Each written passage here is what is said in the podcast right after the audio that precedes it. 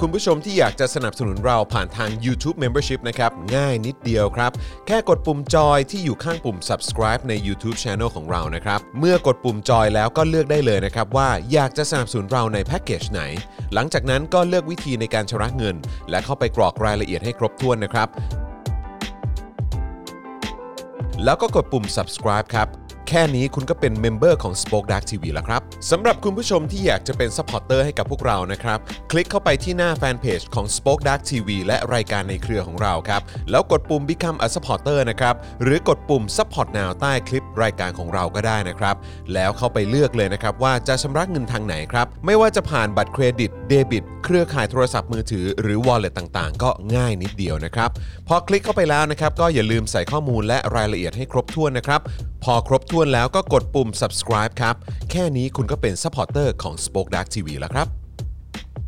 และเพื่อให้มั่นใจได้ว่าทุกท่านจะสามารถสนับสนุนเราได้อย่างต่อเนื่องในทุกๆเดือน โดยไม่หลุดจากการเป็นสมาชิก คุณผู้ชมสามารถเลือกสนับสนุนในช่องทางและแพ็กเกจที่ทุกท่านสะดวกที่สุดสำหรับการตัดบัญชีอัตโนมัติอย่างต่อเนื่องนะครับ เพื่อที่ Spoke Dark TV จะได้มีกำลังในการผลิตคอนเทนต์ดีๆ เพื่อคุณผู้ชมต่อไปครับ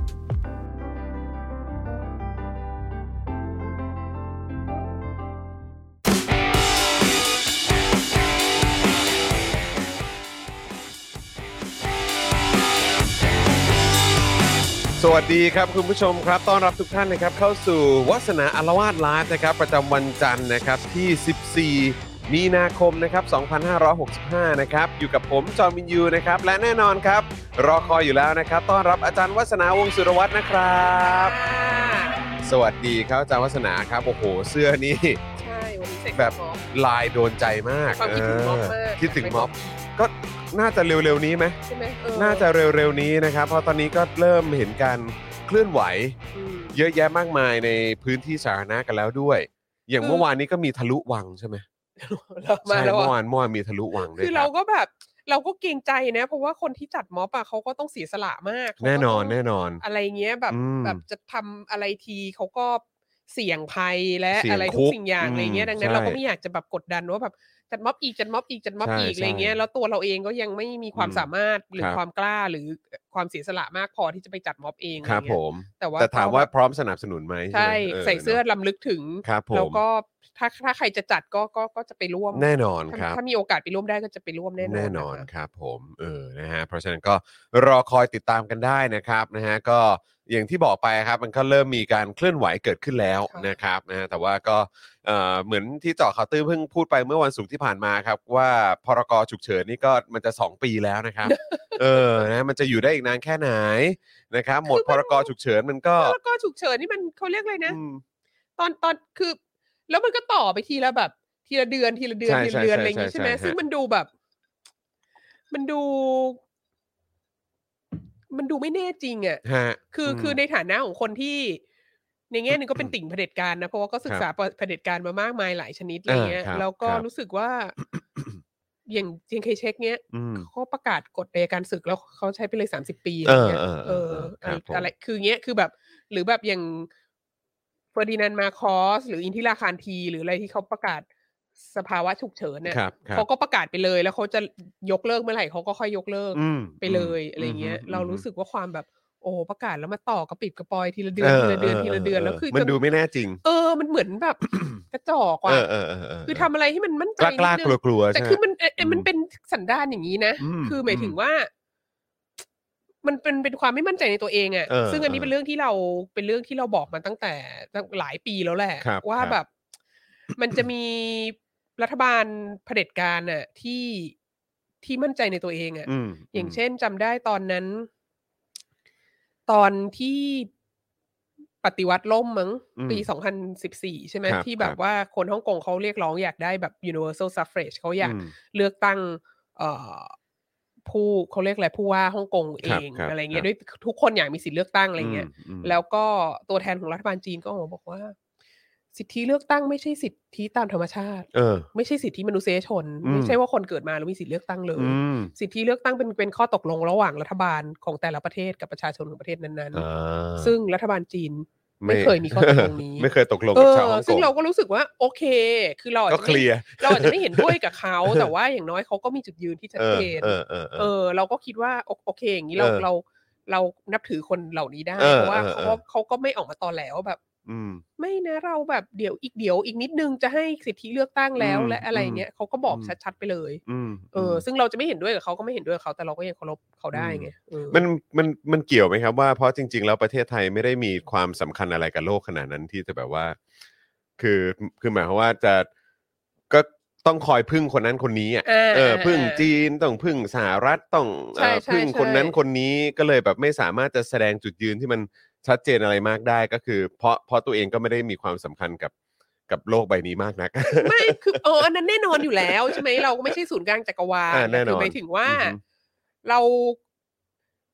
จริง ๆ แล้วอ่ะ อืม ถ้าถ้าจะเป็นประเทศเล็กที่จะพึ่งพาคนอื่นน่ะ ครับ มันก็ควรจะต้องมีความจริงใจและซื่อสัตย์และ อ่ะ ไว้ใจได้อะไรอย่างนี้ใช่ป่ะ แน่นอน ซึ่งประเทศเราก็ไม่เคยมีสิ่งนี้ ก็ไม่มี เลย อีกฮะ ก็คือแบบว่า อืม ย้ายไปย้ายมานกสองหัว ใช่ อะไรเงี้ย ใช่ใช่ ตลอดเวลา ใช่ใช่ แล้วเรามีความรู้สึกว่าไอ้เรื่องที่ต้องพึ่งพามหาอำนาจน่ะโอเค อันเนี้ยมันต้องพึ่งพาอยู่แล้วใช่ไหม าครับ แต่ว่ามันก็จะอีกส่วนหนึ่งที่สำคัญกว่า ครั เรา บ คิดว่าของประเทศเนี้ยก็คืออ อฮึ ความแบบ กลัวเพื่อนไม่รักอะ เออ อืมอืม แล้วตลกมากเลยนะคือแบบว่า แล้วก็ ะไรนะ เลือกไม่ค่อยได้นะว่าจะเอาเพื่อนคนไหน คือแบบ เปลี่ยนไปเปลี่ยนมา ไม่อไม่ย่างนั้น ไม่ น่ะอืม มันมันมีมันมีโดยพื้นฐาน อืม ของของ เรียกว่าอะไรดีอะชนชั้นนำหรือชนชั้นนำวานาบีในประเทศนี้อะ อืม เออ ที่แบบว่า บ้านอังกฤษ อืม บ้านยุโรป ครับ อยากได้รับความยอมรับ อ่า แล้วก็ อ่า ในยุคสงครามเย็นก็จะมีความบ้าอเมริกา ครั เพิ่ บ มขึ้น ผม มาอีก ดังนั้นเนี่ยก็จะแบบอะไรก็ตามที่ฝรั่งอะเบสิคลี่ฝรั่งตะวันตกโลกที่พัฒนาแล้วอะ อืม ที่เขาบอกว่ามันดีอะก็จะ อืม มันก็จะดี อืม อันเนี้ยก็เห็นในแบบ ในวงวิชาการก็เจอก็คื ครั อบแบบ ผม ว่าสิ่งที่เราขอขอทุน อืมฮึ สนับสนุนจากจากประเทศนี้ไม่ได้ เพราะว่ามันไม่ตอบยุทธศาสตร์ชาติ 20 ปีอะ ครับ แต่ถ้าเผื่อว่ามันได้ตีพิมพ์ในวารสารวิชาการของต่างประเทศอะ อืมอืมอืม เป็นภาษาอังกฤษอะ อื มัน อื ก็จะแบบโอ้โหได้รับการยอมรับทัน ที ทั้งทั้งที่สิ่งนั้นน่ะอาจจะไม่ได้ตีพิมพ์ในเมืองไทย เพราะว่า เออ มันไม่ได้ เอ อะไร อ เงี้ย เอ เอ อ อ มัน แล้ว ดู แล้ว ป แบบ ระชาธิปไตยมันดู ใช่การ ขัด ตี แย้ พิ ง มพ์ กับเผในด็ ต่า จ ง ก ชาร ติในในประเทศตะวันตกก็จะถูกมองว่าโอ้โหมันเจ๋งมากเลยอะไรเงี้ยแบบ แล้วการ ที่ ที่ เรา เรา ดูย้อนแย้งอย่างเงี้ย ใช่ใช่แล้วแล้วเป็นอย่างเงี้ยทุก อย่างก็คือว่าแบบ ฮะ จะจะอยากให้แบบชาติตะวันตกยอมรับเราตลอดเวลา อื จะรู้สึกว่ามันแบบ อื โอ้โห มันเก๋มากเลยที่ได้รับเชิญไปทำนั้นทำนี้ เออ ที่ต่างประเทศ เออ อะไรเงี้ย ครับ ที่ ครั ที่ บ ชาติตะวันตกอ่ะเอ ครับ อ ครับอือฮึ แล้วดังนั้นเนี่ยมันก็เลยจะมีปัญหามากเวลาที่แบบ อืมแต่ทำสิ่งเหล่านั้นในประเทศไทยไม่ได้นะ ใช่ เออ ใช่ ครับผม แล้วมันก็เลยมันก็เลยทำให้ทั้งทั้งที่แท้ที่จริงแล้วอ่ะสันดานอาจจะไปทางจีนมากกว่าอะไรเงี้ย อืมอืม แล้วก็ อืม แบบจีนจีนเขาก็ดีดีๆนะคือแบ อื บ อฮึ รัฐประหารแล้วเขาก็บอกเราไม่แทรกแซงกิจการภายในโน่นนี่นั่นอะไรเงี้ย ครับ เออเราก็ก็คือแบบอัธยาศัยเข้ากันได้กับผู้นำเผด็จการของเรามากอะ อืม แต่ว่า อืม มันไม่เท่ไง เออเออเออ เอ เอ อ อ มันมันดูไม่คุณชาย ครั อะ่ะ บ มันไม่ ผม สามารถเป็นแบบสุภาพบุรุษจุฑาเทพได้ อืม แล้วแบบไป อืม เรียนต่อที่ประเทศจีนอะไร เอ เล อย เอ มั อนเอ ดู อเออมันดูไม่มันดูไม่คูล ใช่ มันก็เลยทำให้เราก็เลยรู้สึกว่ามันก็เลยทำให้ชนชั้นนำเราอะ่ะ เออ ต้องแบบ ต้อง ต้องพยายามเสแสร้งนิดนึงอะไรเงี้ย ต้องพยายามแบบ ไม่นะไม่นะแบบสภาวะฉุกเฉินของเราเนี่ยเราแค่ต่อเป็นรายเดือนอะไรเงี้ย เออ ซึ่งแบบ เออ มาสองปีเราก็ยังไม่ ครับ กล้าต่ออะไรเงี้ ครั ย บ ซึ่งเรา ผม รู้สึกว่ามันแบบ ดูกระมิดกระเมียนอย่า มัน งเงี้ยไม่รู้ ลำใหญ่อะ มันลำใหญ่มาก เออเออ แล้ว เออ ถ้าเราเป็นจีนเนี่ยเราก็ อ่าฮะ จะไม่ชอบสิ่งนี้อะ เออออ เราก็อจะอ รู้สึกว่ามัน ตอแหล ใช่มันตอแหล มันมันตอแหลแหละเออครับ ผมแล้วไอ้ ใช่ คำว่านกสองหัวนี่มันใช่เลยนะฮะ เออ แล้วแล้วมันมันไม่ได้ดูเท่เลยนะฮะ ใช่ จริง ใช่ ๆ เออ ใช่ ครับ ผมแต่ตัวตนของประเทศเรามันเป็นอย่างนั้นจริงๆอะนะครับ อืม นะฮะอ่ะต้อนรับคุณกุลพิพิธด้วยนะครับนะฮะแหมมาทักทายอาจารย์วัฒนาแล้วก็ผมด้วย สสดีะ คุณศิว่าบอกว่าแต่ส่งลูกไปเรียนอเมริกาอังกฤษกันนะงง ถู ใจ กถูก นั่นนะสิครับ ใช่ เออนะฮะคุณครามหรือเปล่าบอกว่าแวะมาเช็คชื่อครับ เดี๋ยวกลับมาดูย้อนหลัง ขอบคุณค่ะ คุณมิวสิกเพลย์บอกว่าศึกษาประวัติศาสตร์แล้วมีความหวังเล็กๆอ่าครับนะฮะคุณเอ่อประธานหรือเปล่าไทยจะเข้าโต๊ะกลมหรือเออ นะครับนะฮะอ่ะขอดูด้านบนหน่อยครับ คอมเมนต์มากันเยอะนะครับ ใครมาแล้วนะครับ กดไลค์กดแชร์กันด้วยนะครับ ทักทายคุณผู้ฟังใน Clubhouse ด้วยนะครับอ่าก็อย่าลืมช่วยกันกดไลค์กดแชร์กันด้วย แล้วก็เริ่มต้นรายการมาแบบนี้นะครับ ก็อย่าลืม นะฮะมาสนับสนุนพวกเราแบบเติมพลังรายวันให้กับวาสนาอารวาสหน่อย สั่นกระดิ่ นี่ งสั่นกระดิ่ง อาจารย์วาสนามาแล้ นี่ วนะครับ นะฮะเริ่มเติมพลังกันเอ่อเริ่มเติมพลังกันตั้งแต่ต้นรายการกันเลยดีกว่านะครับนะฮะจะได้ชุ่มชื่นใจกันตั้งแต่ต้นรายการนะครับแล้วก็อย่าลืมเอ่อคอมเมนต์กันเข้ามานะครับจะได้เช็คสถานะกันด้วยนะครับว่ายังเป็นเมมเบอร์เป็นสปอร์เตอร์กันอยู่หรือเปล่านะครับอ่ะเดี๋ยวขอดูคอมเมนต์นิดนึงนะครับเอ่อเมื่อสักครู่นี้เห็นมีคุณโตโยโตมินะครับ คุณแบงค์นะครับ คุณลีสวัสดีครับ สวัสดีค่ะ นะฮะคุณธรรมเริกษ์นะครับ คุณวิทยานะครับเอ่อคุณวิทยาบอกว่าขอพี่จอนอาจารย์อวยพรวันเกิดให้หน่อยครับ วันนี้วันเกิดครับเออ แฮปปี้เบิร์ดเดย์ค่ะ เบิร์ดเดย์นะครับ เดี๋ยวนี้ ขอให้ เท่าไหร่นะ มีค วันนี้ สุขมากวันที่14 วันนี้สิบสี่ครับสิบสี่ นะ มีนาใช่ครับผมนะฮะอ่าคุณจิลลี่เวย์สวัสดีครับนะครับ คุณวิมลรัตน์นะฮะคุณวิมลรัตน์มาเช็คชื่อนะครับนะฮะคุณศิรภพวูนี่ก็เอ่อ โรยดาว ทั มาก ท เรียบร้อยแล้ว ใช่ ขอณ นะครับ คุณโปรแกรมเมอร์หนุ่มไฟแรงสวัสดีครับ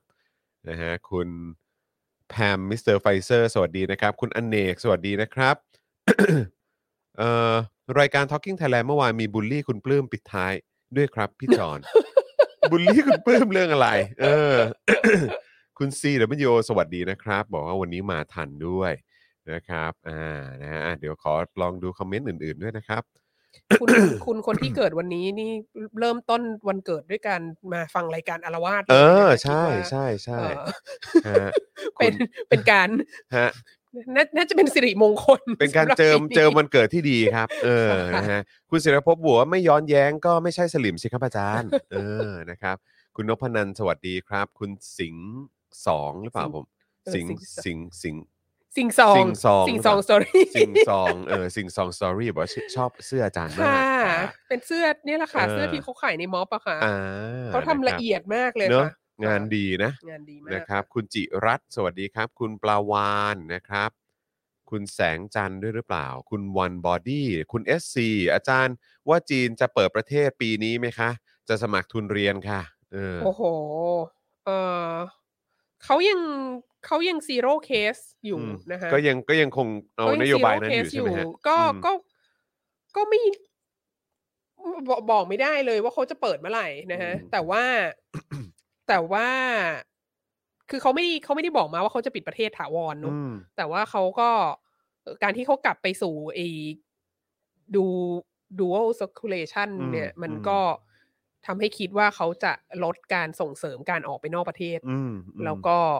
การเอาคนจากข้างนอกประเทศเข้ามา เพราะมันแปลก ออ ไง เพราะว่าถ้าเกิดเขาจะซีโร่เอ่อซีโร่เคสเนี่ย การที่คนจะเข้าไปในประเทศเขาเนี่ย คือเขาก็ต้องกลัวมีคนเอาเชื้อเข้ามาป่ะ ใช่ เออ แล้วมัเรานก็ แล้วเราคิดว่าการการที่เขา หรือว่าเขาทำอย่างนี้เพราะเขาแบบกลัว การ เสี ที่ ยห เขา น้าห มี รือว่าอะไรฮะ มีนโยบายแบบแบบ ปิดข้อมูลข่าวสาร ครับ มากขึ้นและที่เราเคยพูดกันเรื่องนโยบายชิงหลางที่แบบ ครับ ว่า ครับ มาจัดการแฟนดอมมาจัดการโซเชียลมีเดียอะไรเงี้ย อื มันก็มันก็แสดงถึงความพยายามในการที่จะควบคุมข้อมูลข่าวสารที่อยู่ในประเทศมากขึ้น ซึ่งถ้าจะควบคุมข้อมูลข่าวสารที่อยู่ในประเทศเนี่ย การที่เอาคนจากนอกประเทศเข้าไปอ่ะ มันก็จะมีปัญหา อืม เพราะว่า อืม คนจากนอกประเทศก็จะมีความ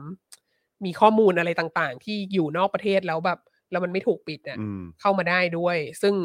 เราก็เช่นเดียวกันกับการเขาก็จะสนับสนุนให้คนจีนเนี่ยออกไปเรียนต่างประเทศหรือไปเที่ยวต่างประเทศน้อยลง อืม เพราะว่าเวลาออกไปเรียนต่างประเทศเราไปเที่ยวต่างประเทศแล้วมันก็จะได้ข้อมูลที่อยู่ในประเทศไม่ได้ไง อืมอืม เออ ม อเราก็เลยคิดว่าแนวโน้มอะความเป็นไปได้ที่มันจะเปิดอูฟู่เท่าเดิมอะ ครับ มันก็คงจะลดลง อืม ค่ะ อืมอืมนะครับ ทุนก็อาจจะได้ยากมากขึ้น เออครับผมก็ unfortunately ลองเล็งเผื่อๆที่อื่นด้วยก็ ใช่ ดีเนาะ แต่ทุนถ้า เออ ถ้าไปถ้าไปทำเรื่องจีนนี่ตอนนี้ไต้หวันก็มีทุนเยอะขึ้นเยอะ ไป มา ไต้หวั ก นสิครับ นะ ไปไต้หวัน ค่ะ เลย เออมี ครับ มี ผม ปีปีนี้ ปีนี้ต้องเขียนแบบจดหมายแนะนำให้ลูกศิษ อื ย์ ม ลูกหาเยอะขึ้นหลายหลายฉบับมาก อืม เพราะว่า เพราะว่าคนย้ายไปเรียนที่ไต้หวันกัน โอ้ มากแล้วไต้หวันก็เปิดประเทศแล้วนักนักเรียนต่างชาติก็กลับไปเรียนได้แล้วด้วยนะ เพราะมันดูมันดูมันดูน่าจะไปกันได้ยากนะ แล้วผมก็ไม่เข้าใจว่าทำไมเขาก็ยังเหมือนแบบยื้อว่าจะเอาเป็นแบบซีโร่เคสให้ได้อะเพราะว่าต่อไปถ้าถ้าเกิดว่ามันเป็นแบบ มันเป็นสายพันธุ์ที่มันเบาเบาลงคือยังไงคนก็คงจะติดกันหรือเปล่า เราคิดว่าสถานการณ์ในประเทศเนี่ย เอ่อมัน หรือรับมือจากปัญหาของ เราคิดว่าปัญหา ของ ภายในประเทศของเขามันวิกฤตมากแล้วเขา อ๋อ พยายามที่จะจัดการภายในประเทศให้ได้ก่อน อ๋อแล้วก็ใช้โควิดเป็น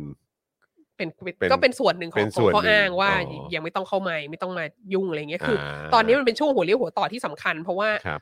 สองเทอมของประธานาธิบดีที่ตามปกติเขาเป็นได้คือ ม สิบปี ครับ แล้ว ค สีจิ้นผิงก็เข้ามาปีสองพันสิบสาม รับครับ ก็คือตามหลักแล้วถ้าไม่เปลี่ยนเอ่อถ้าไม่เปลี่ยนรัฐธรรมนูญอ่ะถ้า อือฮึ ถ้าไม่แก้รัฐธรรมนูญมาเนี่ย จะต้องมีประธานาธิบดีคนใหม่ปีหน้า อืม ดังนั้นตอนเนี้ยมันคือโค้งสุดท้ายของการที่ว่าสีจิ้นผิงจะได้ต่อหรือเปล่า ม คือที่เขาเปลี่ยนรัฐธรรมนูญน่ะมันไม่ใช่ว่าเขาบอกว่าสีจิ้นผิงจะเป็นประธานาธิบดีตลอดชีวิต อ่า ไม่ใช่นะ ครับ เขาแค่ทำให้ทำให้ข้อจำกัดไอ้สิปีเนี่ย มันหายไป อืม แล้วก็มีความเป็นไปได้ที่สามารถให้อยู่ต่อเทอมที่สามเทอมที่สี่ได้อะไรเงี้ย ม ทีนี้ อืม ประเด็นก็คือว่าตอนเนี้ยมันคือกำลังจะหมดเทอมที่สองไง อืมอืม แล้วแล้วสถานการณ์ก็ย่ำแย่ อืม มากๆ แล้วเอา อืม จริง ๆ ถ้าเราดู ถ้าเราจะให้เกรดฉีจิ้นผิงสิบปีที่ผ่านมา โดยเฉพาะห้าปีที่ผ่านมา อืม เนี่ย ห้าปีหลัง ห้าปีเทอมที่สองเนี่ย อืม เราว่าซียังไม่รู้จะได้ โอ้ เล โห ยหรือเปล่านะซึ่ง หนักเลยใช่ไหมฮะ ปกติแล้วคนเราที่จะแบบได้ต่อสัญญา มันควรจะต้องบี มัน บ ต้อ ว งมี ก ผล ขึ้นไป ผลงาน อะไรอย่ ดี นี้ ไง ป่ะเอ เอ อ ออืม ดังนั้นอันเนี้ยเราเราคิดว่าสถานการณ์มันค่อนข้างวิกฤตมากสำหรับตัวสีจิ้นผิงเอง อืม แล้วก็สำหรับประเทศจีนด้วย อืมอืม แล้วเราคิดว่าสิ่งที่เขาจะทำก็คือเขาก็ต้องควบคุมเอ่ออำฐานอำนาจของเขาภายในประเทศก่อน อืม ซึ่งมันก็เลยนี่แหละ เราคิดว่ามันก็ออกมามาด้วยการดำเนินนโยบาย อืม อย่างเงี้ย ครับ ค่ะ ผมนะครับนะฮะอ่ะเดี๋ยวอีกสักครู่เราจะเริ่มเข้าเนื้อหากันแล้วนะครับ คุณผู้ชมครับ ตอนนี้ก็อยากให้คุณผู้ชม เติมพลังเข้ามาให้กับพวกเราก่อนนะครับ ทางบัญชีกสิกรไทยนะครับ 0698 975 539 นะครับ หรือสแกนเคอร์โคดก็ได้นะครับ คุณผู้ชมมาเติมพลังกันตั้งแต่ต้นรายการกันดีกว่านะครับ ส่วนคุณเอ่ออีดอกใช่ไหม ครับ ชอบมาก เป็น เลย new ชื่อ member นี่ย ของเรา เ อันนี้คิดว่าน่าจะกลับมาสมัคร member ใหม่นะ อืม เออนะครับ อยากจะแบบขอ เออ ติด ต้องเอา ตาม ขึ้นนะ ต้องเอาขึ้น ติด นะ ตามช anel อีดอก เออ ช anel เลยนะฮะ ครับ ดว่าเป็น ผม ช anel ที่เข้ากับจริตของเรามาก นะครับอ่ะก็คุณผู้ชมก็คอมเมนต์กันเข้ามาเพื่อเช็คสถานะกันหน่อยนะครับ คุณธรรมเริกษ์นะครับบอกว่า Hi คุณจอห์น and อาจารย์วัสนา from Tokyo ครับ ค่ะ getting สวัสดีค่ะ warmer here and sakura starts blooming in some area อ๋อ ตอนนี้ดอกซากุระเริ่มบานแล้วใช่ไหมครับนะฮะเอิ่มคุณปอย สวัสดีครับ คุณน็อตเจนนะครับ สวัสดีครับ คุณโบวี่นะครับ สวัสดีอาจารย์วัฒนานะครับนะฮะคุณ KTC บอกว่าโอนแล้ว 111 ครับผม ขอบพระคุณมากเลยนะครับ คุณนพนันบอกว่าอาจารย์พูดอย่างนี้ ติ่งจีนก็ดิ้นสิคะ โอ้ โอ้ ครับ ย ผม คือติ่งจีนนี่มี ถ้าจะเข้ามาฟังในรายการนี้ก็คือเป็คนรับ ไอโอแล้วอะค่ะ ครับ ซึ่ง ผม เดี๋ยวก็จะโดนวาสนาแบบเชิญให้สมัครเป็นสปอร์เตอร์อีก เออ นะครับ ก็ ตอนนี้เราเราก็มีนโยบายนะครับ ก็คือใครที่เป็นติ่งจีน แล้วก็มาฟังรายการนี้ควรจะไปฟังและรับชมรายการนี้ในผับนะฮะ จะได้ดินได้ฮะครับผม ตรงที่มันมีแดนซ์ฟลอร์นะครับ คุณธรรมเริกษ์บอกว่า also prepare for war with Russia and North Korea โอ้โห โอ้โห ครับผม แต่จริง เออ ๆจริงๆเราเราคิดว่าตอนนี้จีนสิ่งสุดท้ายที่จีนอยากจะทำคือคือทำให้เกิดสงครามเนเพราะ อะ สงครามนี้มันจะทำให้เศรษฐกิจแย่ล ไม่ ง ไหว อย่างมหันต์อีก แล้วที่ เออ เราเห็นแบบสิ่งที่เกิดขึ้นกับรัสเซียตอนเนี้ย ครับ อเนี่ยที่คนรัสเซียรอบโลกและคนรัสเซีย อืม ในประเทศเองก็มีปัญหา อืม จากแซงชั่นต่างๆ เนี่ยก็ อืม เริ่มเริ่ม บัตรเครดิตก็ใช้ไม่ได้นะ เริ่มมีผลแล้ว อยู่ต่างประเทศเนี่ย ใช่ อยู่ต่างประเทศนี่ก็ใช้บัตรเครดิตไม่ได้นะครับ งานเข้าเหมือนกันนะครับเนี่ย คุณจินนิสบอกว่าสวัสดีค่ะ คิดถึงอาจารย์มากเลยค่ะ ค่ะขอบ คุ คุณ ณ ค่ะ จันเอ๋ยจันเจ้าก็มาแล้วด้วยนะครับ คุณปณิธาน บอกว่าอาจารย์ว่าโควิดในจีนหนักประมาณไหนครับ เช่นเทียบกับอเมริกาครับ โอ้ยมันบอกไม่ได้เลย ข้ เพ อ ราะ มู ว่า ลมันไม่ค่อยได้เลยนะ มันไม่ออกมา เออ เลยอะค่ะ ครับผมหาข้อมูลยากมากหรือว่าข้อมูลที่มันออกมามันก็เป็นข้อมูล ไม่ ที่ รู้ว่า ถูก เชื่อได้แค่ไหน ใช่ที่ถูกแบบ ควบคุมไปแล้วหรือ คื เปล่า มีมิต อื ร ม สหายเพื่อนเพื่อนของเพื่อน เพื่อนของคุณ เพื่อนของคุณ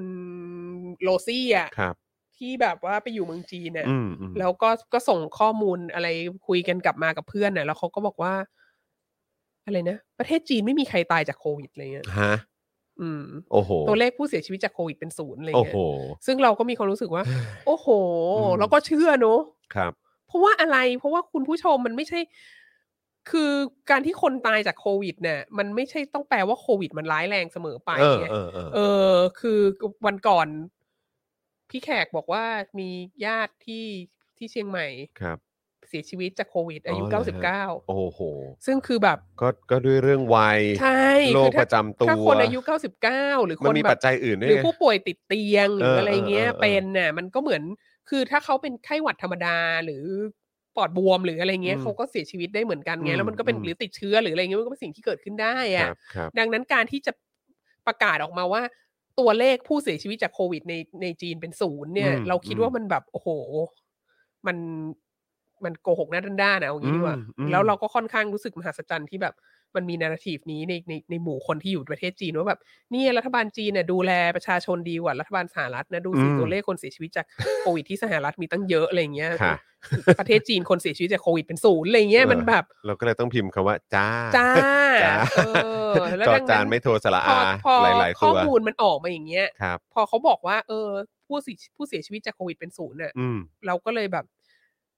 เราก็เลยจะรู้ได้ยังไง ว่าสถานการณ์ในประเทศเขาเป็นยังไงอะ อืม เอออื มอืมนะครับนะฮะอ่ะคุณผู้ชมครับ ตอนนี้จริงๆแล้วเริ่มมีคำถามอะไรต่างๆ มากันเยอะนะครับ แต่ว่าเดี๋ยวอยากจะฝากคุณผู้ชมคำถามนี่อาจจะเอาไว้ช่วงท้ายแล้วกันเนาะ ค่ะ นะครับเพราะว่าเดี๋ยวเราคงจะเข้าตรงเนื้อหาก่อน เออ นะครับ เออ กลัวเดี๋ยวคุณผู้ชมจะส่งคำถามเข้ามาเยอะแล้วเดี๋ยวจะไม่ได้ตอบนะครับ ตั้งแต่ต้นรายการนะครับ เรามาเข้าตรงเนื้อหากันก่อนดีกว่านะครับ แล้วก็อยากให้คุณผู้ชมนะครับ ระหว่างนี้ก็เติมพลังแบบรายวันเข้ามาให้กับอาจารย์วัฒนาด้วยนะครับ ผ่านทางบัญชีกสิกรไทยนะครับ 0698975539 หรือสแกน QR Code นะครับ และใครนะครับที่ยังไม่ได้เป็นเมมเบอร์ของเรา หรือซัพพอร์เตอร์ของเราก็อย่าลืมสมัครกันด้วยนะครับ ใครที่สมัครไปแล้วนะครับ เช็คเพื่อความมั่นใจนิดนึงนะครับ ว่ายังเป็นกันอยู่หรือเปล่าพิมพ์คอมเมนต์เข้ามาเพื่อดูสัญลักษณ์ท้ายชื่อตัวเองหน่อยนะครับ ว่ายังมีสัญลักษณ์นั้นอยู่หรือเปล่านะครับ ถ้าหลุดนะครับ แล้วก็ยังอยากสนับสนุนพวกเราก็รีบสนับเอ่อรีบสมัครกลับเข้ามาด้วยละกันนะครับนะฮะอ่ะโอเคครับคุณผู้ชมครับพี่ใหญ่เดี๋ยวช่วยเอา เอ่อตัวโปรโมทของวาสนาละวาดเอ่อขึ้นมาอีกทีได้ไหมครับ จะได้เป็นการเตือนคุณผู้ชมอีกครั้งหนึ่งว่า สัป ตอ ดาน ห์ นี้ นี้ เรื่องอะไร เออสัปดาห์นี้เราจะคุยกันเรื่องอะไร อ่ะ นะครับ เดี๋ยวสักครู่นะครับ เอ๊ะคิดว่าเราน่าจะเปิดไว้แล้วนะอ๋อเพื่อ เออนะครับ เดี๋ยวเดี๋ยวสักครู่นะครับอ่ะเดี๋ยวผมจะเปิดเปิดให้ดูแล้วเอ้ยเดี๋ยวผมจะอ่านรายละเอียดให้ฟังแล้วกันนะครับว่าที่เราจะคุยกันเนี่ยนะครับ มันคือเรื่องอะไรนะครับปึ๊บอ่าโอเคนะครับ เจอไหมเจอภาพไหมนะครับอ่าโอเค วาสนาละวาดที่เราประชาสัมพันธ์ไว้นะครับ เมื่อตอนศุกร์ที่แล้วเนี่ยนะครับ ก็คือบอกว่าอาจารย์วัสนาเนี่ยจะพาพวกเราย้อนรำลึก 52 ปี กษัตริย์กัมพูชาถูกสภาโหวตออก และเปลี่ยนประเทศเป็นสาธารณรัฐนะครับ แล้วก็จะพาคุณผู้ชมเนี่ยย้อนดูประวัติศาสตร์พรรคคอมมิวนิสต์ที่บ้าเจ้ามาก อ่า ๆ อ่าใช่ใช่ เรียกว่าบ้าเจ้ามากที่สุดในโลกเลยแหละนะครับ ส่วนจะเกี่ยวข้องอย่างไรกับหมีภูและยูเครน ซึ่งอาจารย์วัฒนาก็หยอดไปแล้วนะครับ ว่า เดี๋ยวคงจะมีความเชื่อมโยงกับจีนแล้วก็ยูเครนด้วยเนี่ยนะครับ เกี่ยวข้องอย่างไรวันนี้เราจะได้รู้กันนะครับนะฮะเป็นไง พี่ใหญ่เจอไหม เออมาแล้ว อ่า มาแล้วค่ะ ก็คือเรื่องนี้นั่นเองนะครับนะฮะก็เอ่อมาเตือนความจำคุณผู้ชมนะครับ ว่าเราจะคุยกันเรื่องนี้ ค่ะ นะครับแล้วก็เป็นประเด็นที่น่าสนใจมาก แล้วก็ดูท่าทางแล้ว เราก็คงจะไปกันรอบเอ่อรอบโลกเช่นเคย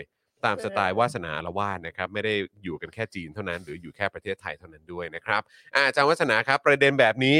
เราจะ เริ่มต้นตรงไหนก่อนดีครับเนี่ย ค่ะ เราจะ เออ เข้าชั้นเรียนกันแล้วนะคะ อ่าจะเข้าชั้นเรียนกันแล้ว เติมพลังเข้ามาด้วยนะครับ นักเรียน เอ่ออื ม คือ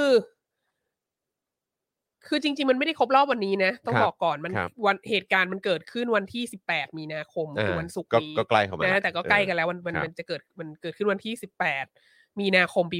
1970 ครับ นะฮะ ออืม เอ่อคือประเด็นที่ที่นึกถึงเรื่องนี้เนี่ย ส่วนหนึ่งนอกจากว่าเป็นเป็นสิ่งที่เตรียมสอนอยู่ในช่วง ครั ที่ บ ผ่านมานะ ครับ แต่ว่าที่น่าสนใจอีกอย่างหนึงก็คือว่า ช่วงนี้ มันก็คือมาจากวิกฤตการที่ยูเครนนี่แหละ แล้วเราก็รู้สึกว่า เออ มันยากนะ ที่จะเป็นประเทศเล็กอะ่ะคืออ ม จริง ๆ ยูเครนก็ไม่ใช่ประเทศเล็กมาก แต่ ก็ ก็เมื่อ ก็ เทียบกับ อืม รัสเซียก็เล็ก อ่า อะ แน่นอน แล้วก็เป็นประเทศเล็กที่อยู่ใกล้ใกล้กับประเทศใหญ่ อืม แล้วก็ในแง่หนึ่งยูเครนก็อยู่ ก็พยายามอยากจะเข้าสหภาพยุโรป และพยายามอยากจะเข้า นา เอ่ โต้ อนาโตใช่ไหม ครับ ก็ก็คือก็เป็นเหมือนประเทศที่ อยู่ใกล้ยุโรปด้วยสามารถเป็นยุโรปได้ อืม สามารถคือในทางรัฐศาสตร์ภูมิรัฐศาสตร์แล้วอ่ะจะสามารถที่จะเป็นสมาชิกนาโตได้ อืม แต่ว่าในขณะเดียวกันก็ในทางภูมิรัฐศาสตร์อีกเหมือนกันก็คือพรมแดนติดกับรัสเซียเลย อืม ซึ่งเป็นศัตรูตัวฉกาจของนาโตเนี่ย ครับ ดังนั้นเนี่ยก็ก็ทำให้ยูเครนทำอะไรได้ยาก อืม นะแล้วก็แล้วก็ท้ายที่สุดก็มาถึงแบบสถานการณ์ที่เป็นอยู่ ครับ ตอนนี้อะไรเงี้ย ครับ เออเราก็เลยรู้สึกว่าเออเป็นประเทศเล็กเนี่ยมันยากเนอะ อืมอืม แล้วก็เราก็เลย นึกถึงประเทศตัวเอง ครับ ว่าประเทศเราก็เป็นประเทศเล็กนะ ครับ เอ ผม อ แต่ว่าคนก็จะชอบพูดว่าแบบ โอ้โห ประเทศเราเนี่ยแบบ มีความสามารถในการพลิ้วไหวแล้วแบบ อืม ว่าทำให้ไม่อะไรนะ ไม่ได้รับผลอันเลวร้ายจากจากสถานการณ์เอ่อการเมืองในภูมิภาคมากเท่าไหร่ แล้วก็แบบรอดรอดสงครามโลกครั้งที่สองมาได้ อืม ทิ้งระเบิด โดนทิ้งระเบิดไม่เยอะ ครับ มีโกโบริตาย เออเอ เอ อ อ เป็นหลักนะฮะ ครับผม แล้ว ก็ แล้วก็ในสงครามเย็นเนี่ย เราก็ไม่ เราก็ไม่ได้มีสมรภูมิของสงครามเย็นในประเทศ อืม มากเท่าไหร่ ครับ แล้วก็นอกจากนี้ก็ยังสงครามเย็นก็ยังเป็นโอกาสให้เราแบบพัฒนาธุรกิจบันเทิง พัดพงพัทยาอะไรต่าง อืม ๆ ก็เกิดขึ้น แล้วก็เออจริง ๆ เศรษฐกิจเราค่อนข้างบูมมาก จาก ครับ การที่ได้รับความช่วยเหลือจากสหรัฐอเมริกา แล้วเป็น ครับ ฐานทัพให้สหรัฐอเมริกาอะไรเงี้ย ก็ ก็มันก็มีหลายคนที่บอกว่าเออประเทศไทยก็เป็นหนึ่งในไม่กี่ประเทศในโลกที่สามารถเบนฟิตจากผลได้รับผลประโยชน์จากสงครามเย็น อืมอืม ได้ แล้วก็ในขณะที่ประเทศเพื่อนบ้านของเราต่างๆ เนี่ยก็เออก็ก็ก็ก็เหนื่อยหนักสาหัสไปเยอะมากเหมือนกัน ครับ นะฮะทีนี้ก็เลยนึกถึงเรื่องนี้เออซึ่งเกิดขึ้นในประเทศเพื่อนบ้านของเราก็คือกัมพูชา ครับ เนอะ ครับ แล้วก็แล้วเราก็มานั่งคิดดูอีกทีเราก็รู้สึกว่า เออมัน มันมันยากนะ คือประเทศเราอ่ะหนึ่ง มีแนวโน้มไม่ค่อยจะ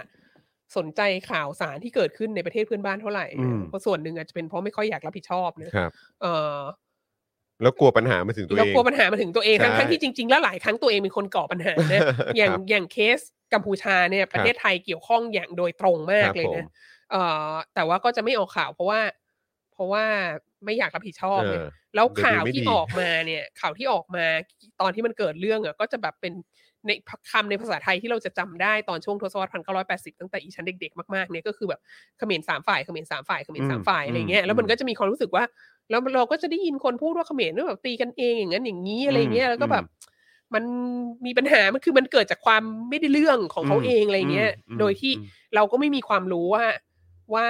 คนทั่วไปคนไทยโดยทั่วไปก็จะไม่มีความรู้ว่าเขาแบบอยู่ในสถานการณ์อะไรที่ถูกแบบกดดันมากขนาดไหนอะไรเงี้ย ม เออ คือมันแล้วแล้วจริง ๆ ถ้าเราถ้าเราไปดูรายละเอียดของสถานการณ์บริบทอะไรต่าง ๆ อ่ะ เราอาจจะเห็นว่าหลาย ๆ ครั้งอ่ะเพื่อนบ้านของเราอ่ะเขาประสบภาวะ ที่มันเลวร้ายมาก ๆ อ่ะ เพราะว่าเขาแบบมีความซื่อสัตย์ อืม หรือเพราะว่าเขามีกระดูกสันหลัง อืม หรือเพราะว่าเขาแบบว่ามีจุดยืนอะไรบางอย่างอะในขณะที่ประเทศเราอะแบบรอดพ้นมาได้ เพราะเราไม่เคยยอมรับความจริงเลย ไม่เคยมี เรา กระดูกสันหลัง โกหกตลอด เราไม่เคยมีกระดูกสันหลังแล้วเราก็เลย ครับ ผ่านมาได้อะไรเงี้ย ครับผม คือบางทีมันอาจจะไม่ใช่เรื่องที่น่าภาคภูมิใจเท่าไหร่อะไรเงี้ย ฮึ คืออ ฮึ ไม่รู้ดินึกถึงแบบ นึกถึงสิ่งมีชีวิตที่ที่เอาตัวรอดมาได้ยาวนานมากอะไรเงี้ย ก็คือเขาเรียกอะไรในทางชีววิทยานะนี่ก็พูดแบบคนไม่ได้เรียนชีวะนะ แต่ ครับ ว่าในทางชีววิทยาแล้วอะสิ่งมีชีวิตที่มันที่ที่มันโบราณ มากที่สุดในในหมู่พวกสัตว์ผสัตว์ต่าง ๆ เนี่ย อือฮึ ก็คือสัตว์เลื้อยคลานใช่ ค ไหม รับผม มันก็เป็นญาติกับไดโนเสาร์อะไรอย่าง ครั งี้ บ ใช่ไหม ผม มันก็มันก็อยู่รอดมาได้จระเข้อย่างเงี้ยแบบ อืม มันโบราณมากอ่ะ เอออ ม หรือแบบ หรือที่เขาบอกว่าถ้าเกิดสงครามนิวเคลียร์ขึ้นมา สิ่งที่จะรอดชีวิตคือแมลงสาบ อืม เนี่ย อืม คือมันแบบ การที่รอดชีวิตได้ของสิ่งมีชีวิตเหล่าเนี้ย มันก็เพราะว่ามันมันไม่เขาเรียกอะไรอย่างสัตว์เลื้อยคลานเนี่ยมันเป็นสัตว์เลือดเย็นเนอะ สัตว์เลือดเย็นแปลว่ามันมันไม่ต้องรักษาอุณหภูมิของร่างกายให้คงที่อ่ะ อืม มันสามารถแบบเขาเรียกอะไรมันสามารถไฮเบอร์เนตคือหลับเหมือนหลับตายได้อ่ะถ้าอุณหภูมิมันเย็นมากๆเอามันไปแช่ตู้เย็นมันก็ไม่ตายอ่ะแล้วพอถึงเวลาแบบหัวใจก็จะเต้นช้ามากแล้วพอแล้วพอออกมาแล้วมันเออดีฟรอสแล้วมันก็ อืม กลับมามีชีวิตอยู่ได้ อืม อะไรเงี้ยหรืออ ม แมงสาบเงี้ยมันก็จะแบบ มันก็จะแบบโอ้โหหลบไปได้ในทุกรูแบบเอาตัวรอดได้ด้วยการลงไปอยู่ในท่อหรืออะไรเงี้ย อืม ซึ่ง อืม อันนั้นมันก็เป็นธรรมชาติใช่ไหมจริงๆ แล้วมันก็ไม่แฟร์หรอกที่จะมาแบบ มามี moral judgment กับ กับตัวเฮียหรืออ ม แมงสาบอะไรเงี้ย ครับผม คือมันก็ไม่ใช่ความผิดของมัน อื เนี่ย อฮึ มันเป็นสัตว์ใช่ไหม อืแต่แต่ถ้า แต่ จะ การ เปรียบเป็น เทียบ ค ให้ น เห็น เนี่ยเออ คือหมายถึงว่าการเป็นคนที่แบบใช้ทุกวิถีทางเพื่อเอาตัวรอดโดยที่แบบไม่ใส่ใจว่ามันทำร้ายคนอื่นไหม อืม มันแบบมันผิด ศีลธรรมไหม อืม มันผิดหลักมนุษยธรรมไหมอะไรเงี้ย อืม เรา อืม คิดว่าอันเนี้ยแบบในฐานะการเป็นคนนะแบบเป็น มันน่ารังเกียจกว่าอีก ม นะ นุษย์อันเป็นสัตว์ประเสริฐมันค่อนข้าง อืม น่าน่ารังเกียจอะ ใช่ คือแบบ ใช่ครับ เออซึ่งซึ่งอันเนี้ยเราก็มีความ อืม รู้สึกว่าสังคมไทยเราแบบ โดยทั่วไปแล้วเรามีความรู้เรื่องประเทศเพื่อนบ้านน้อยเกินไป อืม แล้วเราก็มีแนว อืม โน้มที่จะดูถูกประเทศเพื่อนบ้าน อืม เอออื มอืมฮึ ค่ะ ก็เลยอยากจะแบบ อยากจะเออเอาเรื่องนี้มาคุยกัน แล้วก็แล้วก็เป็นประเทศ คือแล้วมันก็มีอะไร เป็นประเทศเพื่อนบ้านที่มีหลายหลายอย่างคล้ายกับประเทศเรา ครับ นะอย่างเช่นมีระบบกษัตริย์อะไรอย่างนี้ อืม แล้วก็เอ่อมีความสัมพันธ์ใกล้ชิดกับจีนมาก อืมอืม แล้วก็สถาบันกษัตริย์ของเขาก็มีความใกล้ชิดกับจีนมากด้วย อืม เช่นเดียวกัน อืม อะไรเงี้ย อืม ก็เลยคิดว่า เออ ก็ก็น่าจะมาเล่าเรื่องของ มี เขาให้ฟัอะงไรคล้ายๆ เออ หลายๆ มีอะไร อย่า ค ง ล้ายๆกับเราหลายอย่าง อืม นะคะ ครับ ก็เลย ผม ก็เลยเป็นที่มาของ แล้วก็เออเกิดเหตุการณ์สำคัญอันนี้ ขึ้น อืม เมื่อวันที่ 19 มีนาคม เอ้ย18 มีนาคม อืม 1970 พอดีปีนี้วันวันศุกร์นี้ก็จะครบ 52 ปี อืม ก็เลยเออมอเอาเอามาคุยให้ฟังดีกว่าเรื่องนี้ ครับผม ค่ะ ครับผมแล้วเดี๋ยวก็ต้องรอลุ้นกันด้วยนะครับว่า อืม จะเกี่ยวข้องกับเอ่อหมีภูนะครับ หรือว่า เออ เกี่ยวข้องกับยูเครนอย่างไรบ้าง อ่าอ่า เออนะครับ ก็ก็คือคือคือส่วนหนึ่งก็คือแบบ เราเรามองว่าเป็นเป็นการกลับไปดูในประวัติศาสตร์ว่าประเทศเล็กอะ อืม ที่อยู่ในระหว่างความขัดแย้งของของมหาอำนาจอะ อือฮึ เขาพยายามเขาพยายามเอาตัวรอดยังไง ครับ แล้วเขาก็ก็แล้วมันมันก็นำไปสู่อะไรบ้าง อื อะไร ม อย่างเงี้ยค่ะ อืมอืมอืมอืมนะครับนะฮะก็เดี๋ยวเดี๋ยวเราจะเข้าตรงประเด็นนี้กันนะครับนะแล้วก็ระหว่างนี้คุณผู้ชมที่มีคำถามนะครับ หรือว่ามีอะไรที่อยากจะถามอาจารย์วัฒนา อดใจรอนิดนึงนะครับ อดใจรอนิดนึงเดี๋ยวเอาไว้ช่วงท้ายหลังจากที่เราจบเนื้อหากันแล้วนะครับนะแต่ว่าระหว่างนี้ที่เอ่อไม่ต้องรอเลยนะครับ ก็คือเติมพลังเข้ามาก่อนก็ได้นะครับนะฮะอ่ะก็อย่างที่บอกไปครับว่า เราจะสตาร์ทกันที่ เออ ประเด็นไหนกันดี เพราะว่าดูท่าทางเราจะไปกันหลากหล าย หลากหลายประเด็นและหลากหลายประเทศด้วย เออนะครับ ก็คือเออเราไปดูประเทศกัมพูชา ครับ ก่อนว่าเขาเขาเป็นยังไงมายังไงเขาถึงมาถึงสถานการณ์ เอ่อที่เกิดขึ้นเมื่อวันที่ แปด ม 18 มีนาคม 1970 ซึ่งสภาของเขาเนี่ยโหวตมีกระทู้ตั้งกระทู้เข้ามาว่า เราควรจะเลิกให้กษัตริย์นโรดมศรีหนุอ่ะเป็นประมุขแห่งรัฐดีไหมจ๊ะ อืม อันนี้ก็เจ๋งมากนะ อืม สามารถโหวตสิ่งนี้ในสภาได้ ในสภาเลยอะ อ่าแล้วก็สภาก็ยกมือโหวตกัน แล้วก็ อืม เสียงส่วนใหญ่ก็เสียงข้างมากก็เห็นว่าก็ควรจะยกเลิก อืม แล้วก็เลยประเทศกัมพูชาก็เลยเปลี่ยนเป็นสาธารณรัฐ อืม ที่มีการนำโดยประธานาธิบดี อืม เนี่ยคนที่ขึ้นมาเป็นประธานาธิบดีก็คือเอ่อคนที่เป็นนายกรัฐมนตรีอยู่เดิมก็คือหลอนนอน อืม นะเอ่อมันเกิดขึ้นได้อย่างไร ครับ มันมาถึงขั้นนี้ได้อย่างไร ครับ นะเอ่อ ก็เราก็อาจจะเคยได้ยินกันว่ากัมพูชาเนี่ยในในยุคอาณานิคมเนี่ย ก็เป็นส่วนหนึ่งของอาณานิคมฝรั่งเศส ที่เรียกว่าอินโดจีนฝรั่งเศสใช่ไหม อืม ที่มีเอ่อลาวกัมพูชาแล้วก็เวียดนาม ครับ แล้วก็เอ่อในระหว่างสงครามโลกครั้งที่สองเนี่ยเอ่อญี่ปุ่นก็บุกมายึดเอ่ออินโดจีนฝรั่งเศสส่วนหนึ่ง อืม แล้วก็ไทยของเราเองก็มีกรณีพิพาทอินโดจีนที่เข้าไปยึดเอ่อดินแดนในอินโดจีนฝรั่งเศสเพิ่มสามสี่จังหวัดในในในกัมพูชาแล้วก็ทางตอนใต้ของลาวนะ ครั ฮะ บ เสร็จแล้วก็พอสิ้นสุดสงครามโลกครั้งที่สองใช่ไหมประเทศไทยก็ต้องคืน คืนดินแดนนั้นไป เพราะว่าเรา ครับ จะเข้าสหประชาชาติ อืม เอ่อเพราะเราบอกว่าเราถูกญี่ปุ่นบังคับให้ อืม ทำ อะไรอย่างเงี้ยคือแบบ ใช่ เราถูกญี่ปุ่นบังคับให้ให้เข้าเป็นพันธมิตรกับญี่ปุ่น อืม อะไรเงี้ยจริงๆแล้วเราไม่ได้มีความต้องการอย่างนี้อะไรเงี้ อือยฮึ ดังนั้น อือฮึ ก็ก็คืนเขาไปใช่ไหม ครับครับ เอ่อแต่ทีเนี้ยดังเช่นที่เกิดในหลาย ๆ ประเทศในเอเชียตะวันออกเฉียงใต้ที่เป็น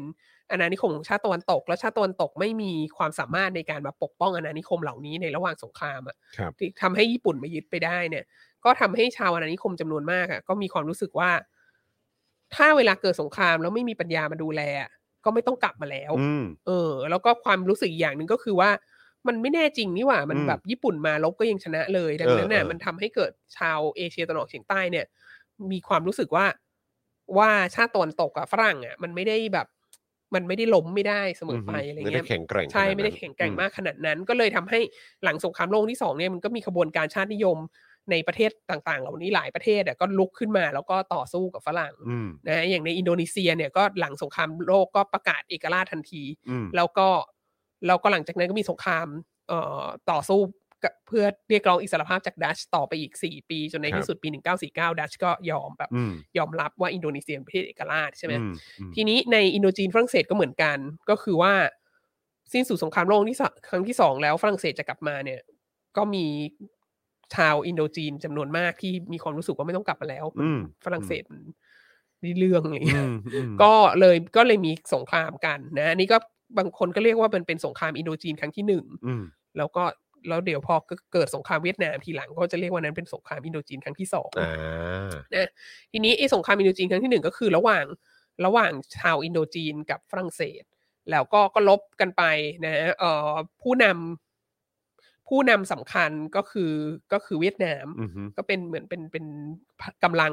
เอ่อกลุ่มชาตินิยมกลุ่มคอมมิวนิสต์ที่ที่เข้มแข็งที่สุด แล้วก็ต่อสู้กับอินโดจีน อืมอืม แล้วจนกระทั่งมันก็เกิดสมรภูมิที่มีชื่อเสียงมากนะในปี 1954 ที่เดียนเบียนฟูของเวียดนามนะ1954 ก็คือเกือบ 10 ปีนะหลังจากสิ้นสุดสงครามโลกใช่ไหมสิ้นสุดสงครามโลกปี 1945 ก็ก็เกิดไอ้สมรภูมิเดียนเบียนฟูอันเนี้ยก็คือว่าเอ่อฝรั่งเศสเนี่ยถูกฝ่ายเวียดนามเนี่ยเอ่อรบคือฝรั่งเศสรบแพ้เวียดนามอย่างร้ายแรงที่สุดเท่าที่เคย อืม เท่าที่เคยมีมาในประวัติศาสตร์แล้วคือแบบร้ายแรงมากซะจนฝรั่งเศสไม่ไหวแล้วฝรั่งเศสจะออกจากเวียดนามแล้ว อืม เพราะมันแบบไม่สามารถสู้สงครามนี้ได้อะไรเงี้ย ซึ่งเออมันร้ายแรงยังไง ก็คือเดียนเบียนฟูเนี่ยมันก็เป็นสมรภูมิที่คือคือเป็นที่ตั้งค่ายของฝรั่งเศส ซึ่งมันอยู่ในชัยภูมิที่ดีมาก ครับ เพราะว่ามันมีภูเขาล้อมรอบ แล้วมัน อืม ก็มีช่องเขาเข้าไปได้อันเดียว อืม ซึ่งเอ่อถ้าคนจะบุกเนี่ย ก็ต้องค่อยๆเดินผ่านช่องเขาเข้ามา ซึ่งมันก็จะสามารถป้องกันได้ง่ายมาก ครับ อะไรเงี้ย ผม ดังนั้นนะมันเป็นไปไม่ได้ที่จะบุกผ่านช่องเขาเข้ามา อืม เอ่อทางเดียวที่จะเป็นไปได้ก็คือต้องต้องข้ามภูเขาสูง อืม เข้ามาซึ่งข้ามภูเขาสูงเข้ามา ถ้าถ้าเป็นกำลังคนเฉยๆลงมาเนี่ย ก็มันก็จะมีความยากลำบากก็คนจากข้างล่างก็สามารถที่จะต่อสู้ได้ อืม แต่วิธีเดียวที่จะชนะได้คือต้องเอาปืนใหญ่อะยิงลงมา เอ จาก อ ภูเออเอเขาอ ใช่ไหมจากยอดเขาทีนี้ ทีนี้ฝรั่งเศสก็รู้ว่า เวียดนามอะไม่มีเฮลิคอปเตอร์ อืม ที่จะที่จะขนส่งปืนใหญ่ขึ้นไปอยู่บนยอดเขาได้ อืม ดังนั้นน่ะเวียดนามไม่มีทางจะชนะได้ ครับผม แต่ทีนี้คนเวียดนามอ่ะก็ ก็ถอดปืนใหญ่เป็นชิ้นๆเนี่ยแล้วก็หาม แบกขึ้นไป แบกขึ้นไป เอาเอาล่อเอาคนเอา ไม่รู้ แงงาน อะไรซะแล้ว แบกขึ้นไปแล้วก็ไปประกอบกันข้าง เออ บนตรงนั้น อืม แล้วก็มีปืนใหญ่อยู่รอบ แล้วก็ อืม ยิงๆยิงลงไป ทีนี้พอมันมีปืนใหญ่อยู่บนภูเขาแล้วยิงลงมา มันก็ หนีไปไหน สู้ ไม่ ไม่ ได้ ได้ไง ะ คือมันก็คือมันก็เป็นเด t แท a p อ่ะ ครับ คือ ผม แบบ มันก็มันก็จบ คืออันนี้ร้ายแรงมากจนแบบว่าผู้บัญชาการทหารของของในในของฝรั่งเศสในสำรภูมินั้นคนหนึ่งคือแบบว่าเดินเข้าเต็นท์ไปแล้วแบบ ดึงน้อยหนาเหล็กระเบิดตัวเองตาย อื อ่ะ ม คือมันสิ้นหวังมากแบบ กูสู้กับคนบ้าจำพวกไหนอยู่ที่มันแบบว่าแบกหามปืนใหญ่ขึ้นไปอยู่ตรง อืม บนบนนั้นได้อะไรเงี้ อื ย ม คือมันมันมันเป็นความเขาเรียก อะไร มีความรู้สึกว่ากูไม่ได้สู้กับมนุษย์แล้วอะ อืม สู้กับ อืม เอเลี่ยนอะไรที่มันจะแบบโอ้โห มีความพยายามมากขนาดนี้อะ ครับ มันแบบ มันมันเกินกว่าที่คนฝรั่งเศสจะรู้สึกว่าคือถ้ากูต้องรบกับคนอย่างนี้กูแบบกูกลับประเทศดีกว่าอะไรเงี้ยเออ ก็เลย ก็เลยหลังจากเดียนเบียนฟู เนี่ยก็เลยฝรั่งเศสก็ก็ก็ถอน อืม ออกจากออกจากเวียดนออกจากอินโดจีนนี่แหละ แล้วก็เลยก็เลยมีการประชุมสันติภาพส่วนหนึ่งที่เจนีวา ครับ แล้วการประชุมที่เจนีวาเนี่ยก็ก็บอกว่าโอเคเอ่อการที่ฝรั่งเศสออกมาแล้วอ่ะก็จะให้ลาวกับกัมพูชาเนี่ยเป็นเอกราช อืม นะแล้วก็เอ่อเวียดนามเนี่ยก็จะเป็นเอกราชแต่ว่าจะแบ่งเป็นเวียดนามเหนือกับเวียดนามใต้นะแล้วก็เอ่อแบ่งที่เส้นขนานที่สิบสิบเจ็ดแล้วก็เอ่อหลังจากนั้นก็จะมีการเลือกตั้ง แล้วก็ให้การเลือกตั้งเนี่ยตัดสินว่าว่าใครจะเป็นผู้นำประเทศอะไรเงี้ อื ย ม แล้วก็ อืมอืม แล้วก็รวมประเทศกัน ครับ คือสงครามมันก็ควรจะจบที่ตรงนี้แหละ ครับ นะฮะอ๋อ แล้วก็ที่สำคัญอีกอย่างก็คือ ลาวกับกัมพูชาเนี่ยจะเป็นกลาง อืม เป็นกลางแปลว่าอะไร เป็นกลางแปลว่า ห้ามมีทหารของฝ่ายใดฝ่ายหนึ่งอ่ะมาอยู่ในลาวกับกัมพูชา อืม นะคือหมายถึงว่าถ้าเวทหารเวียดนามเหนือเวียดนามใต้ หรือทหารของสหรัฐ หรือว่าเอ่อฝ่ายคอมมิวนิสต์ที่โซเวียตสนับสนุนอะไรเงี้ยคือห้ามเข้ามาเคลื่อนไหวในเวียดนามและกัมเอ้ยในลาวและกัมพูชา อืม นะ อืม ทีนี้เอ่อก็ก็เป็นเช่นนี้นี่คือปีหนึ่งเก้าห้าสี่ ครับ นะฮะแล้วพอปีหนึ่งเก้าก็ปีหนึ่งเก้าห้าห้าก็ก็ก็ก็เลยเริ่มเริ่มดำเนินการอะไรเงี้ยทีนี้ปัญหาที่มันเกิดขึ้นตามมาก็คือ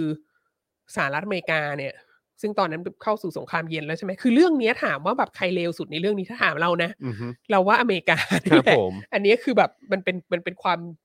เลวร้ายของอเมริกา เอ่อ ก็คือว่าอเมริกาก็ห่วงกังวลว่าถ้ามีการเลือกตั้งในเวียดนามอะฝ่ายคอมมิวนิสต์จะชนะ อืม เออ ซึ่งแบบจริง ๆ แล้วอะถ้าประชาชนเขาจะเลือกอย่างนั้น ก็ก็ควรจะต้องให้เขาเลือกอย่างนั้นปะ อืมก็เขาโหวตกันอย่างนั้น ใช่ นะอืม ก็เลยอเมริกาก็เลยไม่ยอม อเมริกา อือฮึ ก็เลยเข้าไปขัดขวางอะไรต่างๆ นานา แล้วก็ท้ายที่สุดอเมริกาก็ส่งกำลังเข้าไป แล้วก็ไปสนับสนุนฝ่ายเวียดนามใต้ อืม แล้วมันก็เลยไม่ได้ไม่เป็นไปตามที่ตกลงกันไว้ อืม แล้วก็เลยนำไปสู่การต้องเกิดสงคราม ที่ที่บางคนเรียกว่าสงครามอินโดจีน ครั้งที่สอง ครับ ระหว่างเอ่อเวียดนามคอมมิวนิสต์กับสหรัฐอเมริกานะฮะเอ่อและหรือที่แบบอเมริกาเรียกว่าสงครามเวียดนาม ครับ และคนเวียดนามเรียกว่าสงครามอเมริกา อืมม เออนั่นแหละ ทีนี้ ประเด็นก็คือในลาวและกัมพูชาเนี่ย ก็มีอะไรเกิดขึ้น ในลาวและกัมพูชา สิ่งที่เกิดขึ้นในลาวและกัมพูชาในเวลาต่อมาซึ่งเดี๋ยวเราจะโฟกัสที่กัมพูชาเนี่ยนะครับ ก็คือว่า คือท้ายที่สุดเราจะเห็นว่ามหาอำนาจน่ะไม่มีใคร ไม่มีใครรักษาคำพูดเลยอะ อืม แล้วที่สำคัญคนที่ไม่รักษาคำพูดมากที่สุดคืออเมริกา ครับ ก็คือบอกว่าตกลงกันไว้ว่าลาวกัมพูชาเนี่ยจะเป็นเขตคือแบบ จะจะเป็นกลางจะไม่มีทหารของฝ่ายไหนเข้าไปใช่ ค ไหม รับครับ และอันเนี้ยก็นำไปสู่การที่มีคุณวรวุฒิถามขึ้นมาว่าไทยอยู่ข้างไหน อันนี้กำลังจะเข้าสู่เลยว่าไทยอยู่ข้างไหน ครับผม เอ่อ การที่มันเกิดสิ่งที่เขาเรียกว่าสงครามลับในลาวอ่ะ อืมฮึ ก็คือพอตกลงกันว่าลาวเนี่ยห้ามมีกองกำลังต่างชาติเข้ามา ครับ อเมริกาก็เลยส่ง CIA มา ครับผม เสร็จแล้วก็มีกำลังทหารของไทยอ่ะจำนวนมากหลายพันคนน่ะเข้าไปอยู่ในลาว ใช้คำว่าหลายพันคนเลยเหรอฮะ ใช่ โอ้โหอืม เยอะมากนะ เยอะเยอะจำนวนจำนวนกำลังของฝ่ายไทยที่เข้าไปอยู่ในลาวเนี่ยเยอะกว่าที่ไปช่วยอเมริกาลบในเวียดนามอีก อื้อ นะ หือ เออแต่ว่าส่งเข้าไปเนี่ยก็ให้อันนี้ตลกมากคือให้ให้เซ็นใบลาออกไว้ก่อนนะ อืม จากเหล่าทัพที่เมืองไทยเพื่คอรับ ที่ว่าถ้าเผื่อว่าถูกจับได้ที่ลาวเนี่ย ก็จะได้บอกว่าอ๋อเขาลาออกจากเหล่าทัพไปแล้วอะไร อืม เงี้ย คือไม่ได้เป็นไม่ได้เป็นแบบของทางการไทยนะ ใช่ อะรอย่งงี้ ไม่ได้เป็นท ใช่ห หารไทยนะ เออ เป็นเป็นพลเรือนที่แบบแอบเข้าไปเอง เออ เป็นอาสาสมัครอะไรเงี้ ครั ย บ เพราะว่า ครั เขา บ แบบเขาลาออกจากเหล่าทัพแล้วอะไรเงี้ย ครับ แต่ในขณะเดียวกันถ้าไปที่ลาวแล้วแล้วอะไรลบลอดชีวิตอะไรเสร็จกลับมาก็คือก็คือเข้ามาอยู่ในเหล่าทัพเหมือนเดิม อืม อะไรเงี้ย อืม ก็คือแบบทำไว้แบบทำไว้หลอกหลอกๆ เอ อ่ะ อ เออ ในลาวก็เป็นเช่นนั้น แล้วมัน อือฮึ ก็เลยทำให้เกิดมีความมีการลบอยู่ในลาว อืมฮึ เยอะมากมาตลอดโดยที่ไม่มีฝ่ายไหนยอมรับว่ามีการลบอยู่ในนั้น อืม เพราะว่าตามข้อตกลงที่เจนีวา คือมันไม่ควรจะมี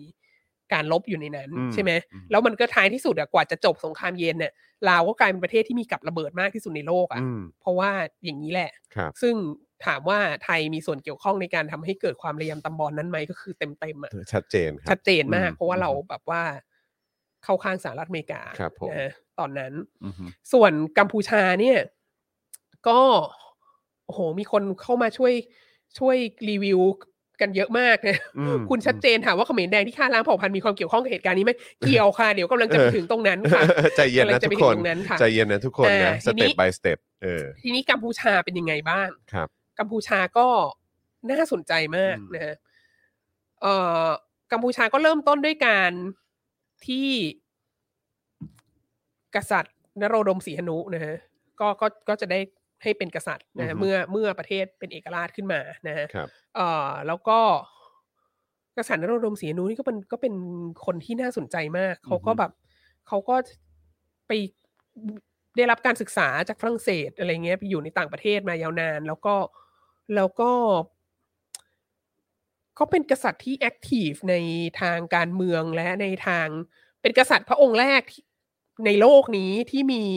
บล็อกเป็นของตัวเองในอินเทอร์เน็ตนะ ฮะ เออ เหรอฮะ เออแบบแบบแล้วก็เคลื่อนไหวในโซเชียลมีเดียอะไรต่างๆ คือหลังสงครามเย็นเนี่ยเราก็จะได้ยินข่าวเหล่านี้ แต่ว่า อืม ในช่วงสงครามเย็นเนี่ยก็เป็นก็เป็นกษัตริย์ที่แบบหัวก้าวหน้าและสมัยใหม่มากอะ่ะ อืม อย่างมหัศจรรย์น่ะแล้วก็เออก็ก็ก็เป็นเราว่าเขาก็เป็นคนเก่งคนหนึ่งนะ ถ้าถ้าไปดูใน YouTube ตอนนี้ก็ยังมีแบบ เขาร้องเพลงงามแสงเดือนหรืออะไรเงี้ย คือแบบ อืม คือได้หลายภาษาและเล่นดนตรีเก่งมากแต่เล่น ครั ด บ นตรีคลาสสิก โอ้ มไม่ได้เล่นดนตรีแจ๊สนะ โว้ เขาเล่นดนตรีคลาสสิก อืมอันนี้ไปสายคลาสสิก เออ ม ใช่ แล้วเขาก็แบบก็คือแบบ anyway เจ้านเรวรมศรีหนุเนี่ยก็ได้ก็ได้เป็นกษัตริย์หลังจากที่ตกลงกันว่าที่เจนีวาก็คือจะให้เจ้านเรวรมศรีหนุเป็นกษัตริย์เอ่อปกครองคือหมายถึงว่าเป็นประมุขแห่งรัฐของของกัมพูชาเสร็จแล้วก็จะมีแบบรัฐบาลประชาธิปไตยอะไรกันอีกมีสภาอะไรเงี้ย อืม ทีนี้เจ้านรมศรีหนุเนี่ยก็อยากเล่นการเมือง ก็เลย เหมือนสละราชสมบัติให้พระราชบิดา อืม ก็ให้ให้ให้พระราชบิดาเนี่ยเป็นกษัตริย์แทน ครับ เอ่อแล้วก็ชื่อเจ้าสุรมาลิต อืม แล้วเจ้านรมนรมศรีหนุก็มาตั้งพรรคการเมือง แล้วก็ลงสมัครรับเลือกตั้ง อืม แล้วก็ได้เป็นนายกรัฐมนตรี ว้าว เก๋ไหม อือฮึ ก็เป็นนายกรัฐมนตรีตั้งแต่ปี 1955 ถึง 1960 ครับ นะเอ่อ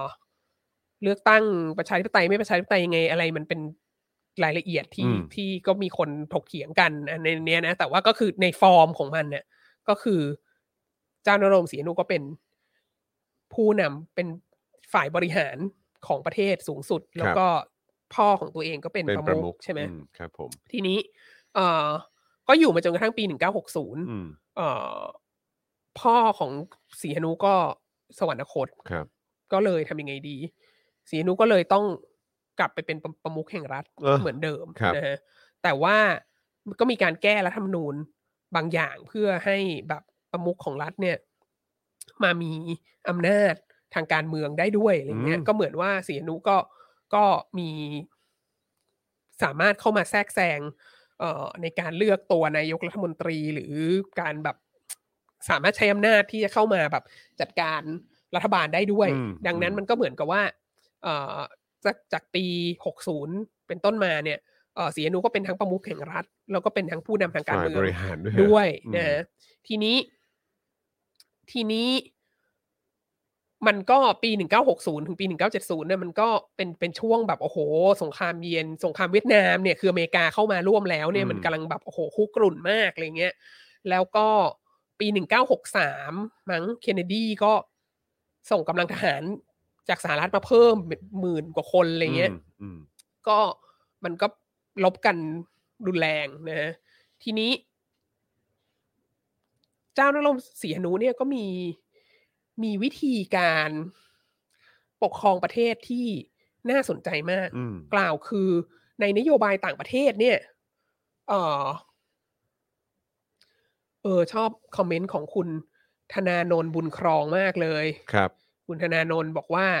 อยากเล่นการเมืองก็เล่นให้มันเนียนๆหน่อย ม อันเนี้ยเป็นประเด็นที่ อืม อยากจะพูดเรื่องนี้ให้ฟัง อืม ก็คือลักษณะหนึ่งของเจ้านรงค์ศรีหนุอะที่เราว่าเราต้องยอมรับนะ เราต้องเคารพเขานะ ชัดเจน คือเขาชัดเจนเขาตรงไปตรงมาไง ใช่ใช่ คือเขาอยากเล่นการเมืองเขาไปตั้งพรรคการเมืองเลยไง ใช่ใช่ เออ ก็เล่นกันในเกมแหละ ใช่คือคือคือตอนหลังก็อาจจะ อ่ะ ไม่เล่นกันในเกมเท่าไหร่แต่ว่าอย่างน้อยที่สุดเขาแเปิ ไม่ ดตัวมาก็ เปิ ชั ด ด ตั เจ วน มาเลยว่าฉัน ครับ อยากฉันอยากมีอำนาจทาง ก็ การ อยาก เมื เล่ อน ง การเมืองอะ เออคือไม่ อืม ต้องตอแหลกระมิดกระเมียนแบบว่า ครับ ฉันไม่ยุ่งกับการเมืองฉันอยู่เห ฉาก นือการเมือง ไปฉาก แล้ว มา เออฉากไป เออ ฉากมามันแบบมัน ครับผม ลำไยอ่ะ ใช่ คือใน ใช่ ข้อ ใช่ เนี้ยอีกแล้วเดี๋ยวเราจะเห็นนะว่าสีหนุตลอด อืม ตลอดพระชนชีพเนี่ย อืม แบบเป็นคนเปิดเผยและตรงไปตรงมา อืม แล้วเขาจะทำอะไรก็คือเขาก็เขาก็ไม่ใช่ไม่มีปัญหาเลยนะเขาก็ อือฮึ ไม่ใช่ทำอะไรไม่ผิดพลาดเลยจริง ๆ แล้วผิดพลาดเยอะนะ อืม แต่ว่าเขาเขาไม่ตอแหลอะ อืม เอออ ซึ่ง เขา อัน ชัด เนี้ย เจนอะ เรารู้สึกว่าเราเคารพได้ไง อืม เอออ ม เราเคารพในความไม่เนียนของเขาเนี่ย ค แห รับ ละ ผมครับ อ่า ผม anyway พอเสร็จ ก็นี่แหละเขามีเขามีนโยบายต่างประเทศที่เอียง อาจจะเรียกว่าเอียงซ้าย อืม คือเขามีความสัมพันธ์ที่ดีกับผู้นำคอมมิวนิสต์ต่าง ครับ ๆนะฮะเอ่อแล้วเขาก็มีความสัมพันธ์ที่ดีกับ เอ่อรัฐบาลสาธารณรัฐประชาชนจีน ครับ เขามีความใกล้ชิดกับเหมามาก มีความสัมพันธ์ที่ดีกับพรรคคอมมิวนิสต์จีนมากนะ ซึ่งอันเนี้ย เออเราก็อาจจะรู้สึกว่าเขาเป็นอะไรมากไหมทำไมเขาแบบเป็นกษัตริย์แล้วไปสนิทกับพรรคคอมมิวนิสต์เขา ไม่กลัวอะไรเหรออะไรเงี้ยก็ต้องบอกว่า เออสองสามอย่างก็คือว่า ช่วงเนี้ย ช่วงตั้งแต่ตั้งแต่ปลายทศวรรษพันเก้าร้อยห้าสิบถึงเนี่ย ต้นทศวรรษพันเก้าร้อยหกสิบเนี่ย เอ่อมันมีความเคลื่อนไหวที่จะนำไปสู่การก่อตั้งกลุ่มประเทศไม่ฝักใฝ่ฝ่ายใดขึ้นมานะฮะซึ่งเอ่อมันก็มีหลายประเทศที่ที่เกิดใหม่เอ่อหลังสงครามโลกครั้งที่สองอ่ะที่แบบเขาไม่อยากจะอยู่โลกเสรี ต้องตามอเมริกาทุกอย่าง อืม แล้วคบ อืม แล้วก็ห้ามคบกับคอมมิวนิสต์บล็อกอะไรเงี้ อืมยแล้วในขณะเดียวกันเขาก็ไม่อยากเป็นคอมมิวนิสต์ด้วยเขารู้สึกว่าแบบฉันเป็นประเทศเอกราชแล้วอะฉันควรจะ อยู่เฉยๆของฉันไม่ได้วะ ฉันควรจะมีนโยบายต่างประเทศที่เป็นเอกราชได้อะ เออ ฉันจะคบกับใครมันก็เรื่องของฉัน อือ นะ ฮึ อเมริกาไม่ต้องมาบอกว่าห้ามคบกับคอมมิวนิสต์ อื ห อฮึ รือว่าคอมมิวนิสต์บล็อก คือทำไมต้องไปผูกกับใคร ใช่ อืม ถูกต้องแล้วก็ประเทศพวกเนี้ยก็จะมีแนวโน้มที่จะมีความสัมพันธ์ที่ดีมากกับคอมมิวนิสต์จีน อืม มากกว่าโซเวียต อืม เพราะว่าคอมมิวนิสต์จีนเนี่ยประกาศตัวเองออกมานะในในการประชุมที่บันดุงอินโดนีเซีย ในปี 1955เป็นการประชุมใหญ่ อืม เนี่ยประกาศตัวเองออกมาว่าจีนเนยเป็นประเทศกำลังพัฒนา อืม ดังนั้นเนี่ยจีนรู้สึกว่าจีนก็เป็นส่วนหนึ่งของพวกประเทศเกิดใหม่ อืม เหล่านี้อะไรเงี้ย เออเราก็พร้อมที่จะทำงานร่วมกัน อืมฮึ อะไรเงี้ย คือจีนไม่จีนไม่ว่า อืม ที่อินโดนีเซีย จะไม่เป็นคอมมิวนิสต์ อืม แล้วจีนก็พร้อมจะเป็นมิตรกับอินโดนีเซีย อืม อะไรเงี้ยแล้วก็ อืม แล้วก็เลยทำให้เอ่อประธานาธิบดีสุการโนก็มีความสัมพันธ์ที่ดีมากกับกับคอมมิวนิสต์จีน อืม แล้วก็แล้วก็กษัตริย์นโรดมศรีอนุก็ก็เป็นเช็คเช่นเดียวกัน อืม คือเราคิดว่า อันเนี้ยมันเป็นมันเป็นนโยบายที่แบบที่ที่ที่ไม่ต้องการจะจะอยู่ในความครอบงำของสหรัฐอเมริกาห้าร้อยเปอร์เซ็นเหมือนประเทศไทย อืม แล้วในขณะเดียวกันที่สำคัญอีกอย่างก็คือว่าเพื่อนบ้านของกัมพูชาคือเวียดนามเนี่ย ครับ กำลังถูกสหรัฐอเมริกาโจมตีอย่างหนั ถ ก ล่ม มาก เลยแหละ อะไรเงี้ย อืม ดังนั้นเนี่ยเป็นเพื่อนบ้านที่อยู่ติดกันเนี่ย อืมฮึ มันก็ถ้าเราคิดจริง ๆ มันก็ไม่ค่อย มันก็ไม่ค่อยดีหรอก ถ้าคุณจะแบบ ถ้าคุณจะออกตัวเข้าข้างอเมริกาห้าร้อยเปอร์เซ็นต์เนี่ย ครับ เพราะว่าเพื่อนบ้านคุณก็โดนระเบิดเนปาล อืม ทิ้งแบบหนัก อืม มากใช่ไหม ครับครับ คือเราก็พอเข้าใจได้ว่าทำไมเขาถึงจะมีความเอ็นเอียงไปทางนี้ ครับ นะฮะ แต่ว่า การเมืองภายในประเทศเป็นอีกอย่างหนึ่ง อืม การเมืองภายในประเทศเนี่ย ในกัมพูชาเนี่ยก็มีกลุ่มเอ่อคอมมิวนิสต์ของกัมพูชานะฮะที่เรียกว่าเขมรแดง ครับ นะฮะเกิดขึ้นมาจริง ๆ แล้วเขมรแดงเนี่ยมันเป็นคำแปลมาจากภาษาฝรั่งเศสนะเอ่อคำว่าคาเมรูชใช่ไหม อื ก็เป็นเนี่ยแหละคาแมก็คือเขมรแล้วก็รูชก็คือสีแดงใช่ไหม อืม ซึ่งจ ครับริงๆแล้วคาแมรูชคำเนี้ยคนที่พูดคนแรกในเวทีนานาชาติของคำว่าคาแมรูชเนี่ยก็คือเจ้านโรงเสียนูนี่แหละ ม เออ ก็เป็นคนตั้งคำนี้ขึ้นมา ครับ อะไร ผม เงี้ยเอ่อ anyway มันก็มีการเคลื่อนไหวของกลุ่มคอมมิวนิสต์กัมพูชาอยู่มาเรื่อยๆ แล้วมันก็เป็นเป็นภัยต่อความมั่นคงของของรัฐบาล ครับ แล้วก็ในแง่หนึ่งตามหลักก็คือว่า เออ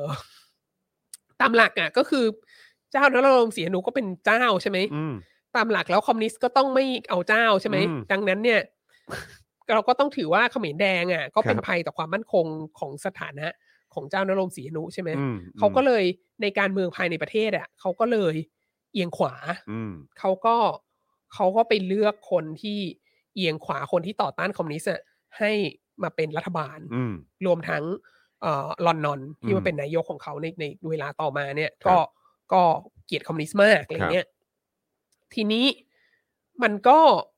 เป็นเราก็เข้าใจได้นะว่ามันก็เมกเซนว่าว่าเขาก็ไม่อยากให้คอมมิวนิสต์ชนะ อืม ในประเทศเขา แต่ ครับ ว่าในนโยบายต่างประเทศก็อีกเรื่องหนึ่งแต่ทีนี้พอเขาอะพยายามจะแบบ มีความสัมพันธ์ที่ดีกับกับเพื่อนบ้านคอมมิวนิสต์อะมันก็นำไปสู่ เขาก็รู้สึกว่าสหรัฐอเมริกาก็แบบก็รังแกคนอื่น อืม อะไรเงี้ยอย่างที่เราบอกตั้งแต่แรกอะ่ะเราก็รู้สึกว่าแบบอเมริกามันก็ มันก็นิสัยเสียอะคืออ ม สงครามเวียดนามทั้งหมดอะถ้าอเมริกาไม่มายุ่งมันก็จบไปแล้วไง ครับ ครับ เอ่อเขาก็เลยเอ่อพระองค์ท่านก็เลย ก็เลยอนุญาตให้เวียดนามคอมมิวนิสต์เนี่ยมาตั้งค่ายรีภัย มาตั้งบ้านเรือนตั้งอะไรอยู่ที่เอ่อในฝั่งเขมร อืม คือเอ่อพรมแดนติดกันก็โอเคเข้ามา เข้ามาอยู่ในฝั่งเขมรได้ ครับ เออซึ่งอันเนี้ยก็เป็นก็เป็นอีกอันหนึ่งที่ที่ทำให้เห็นว่า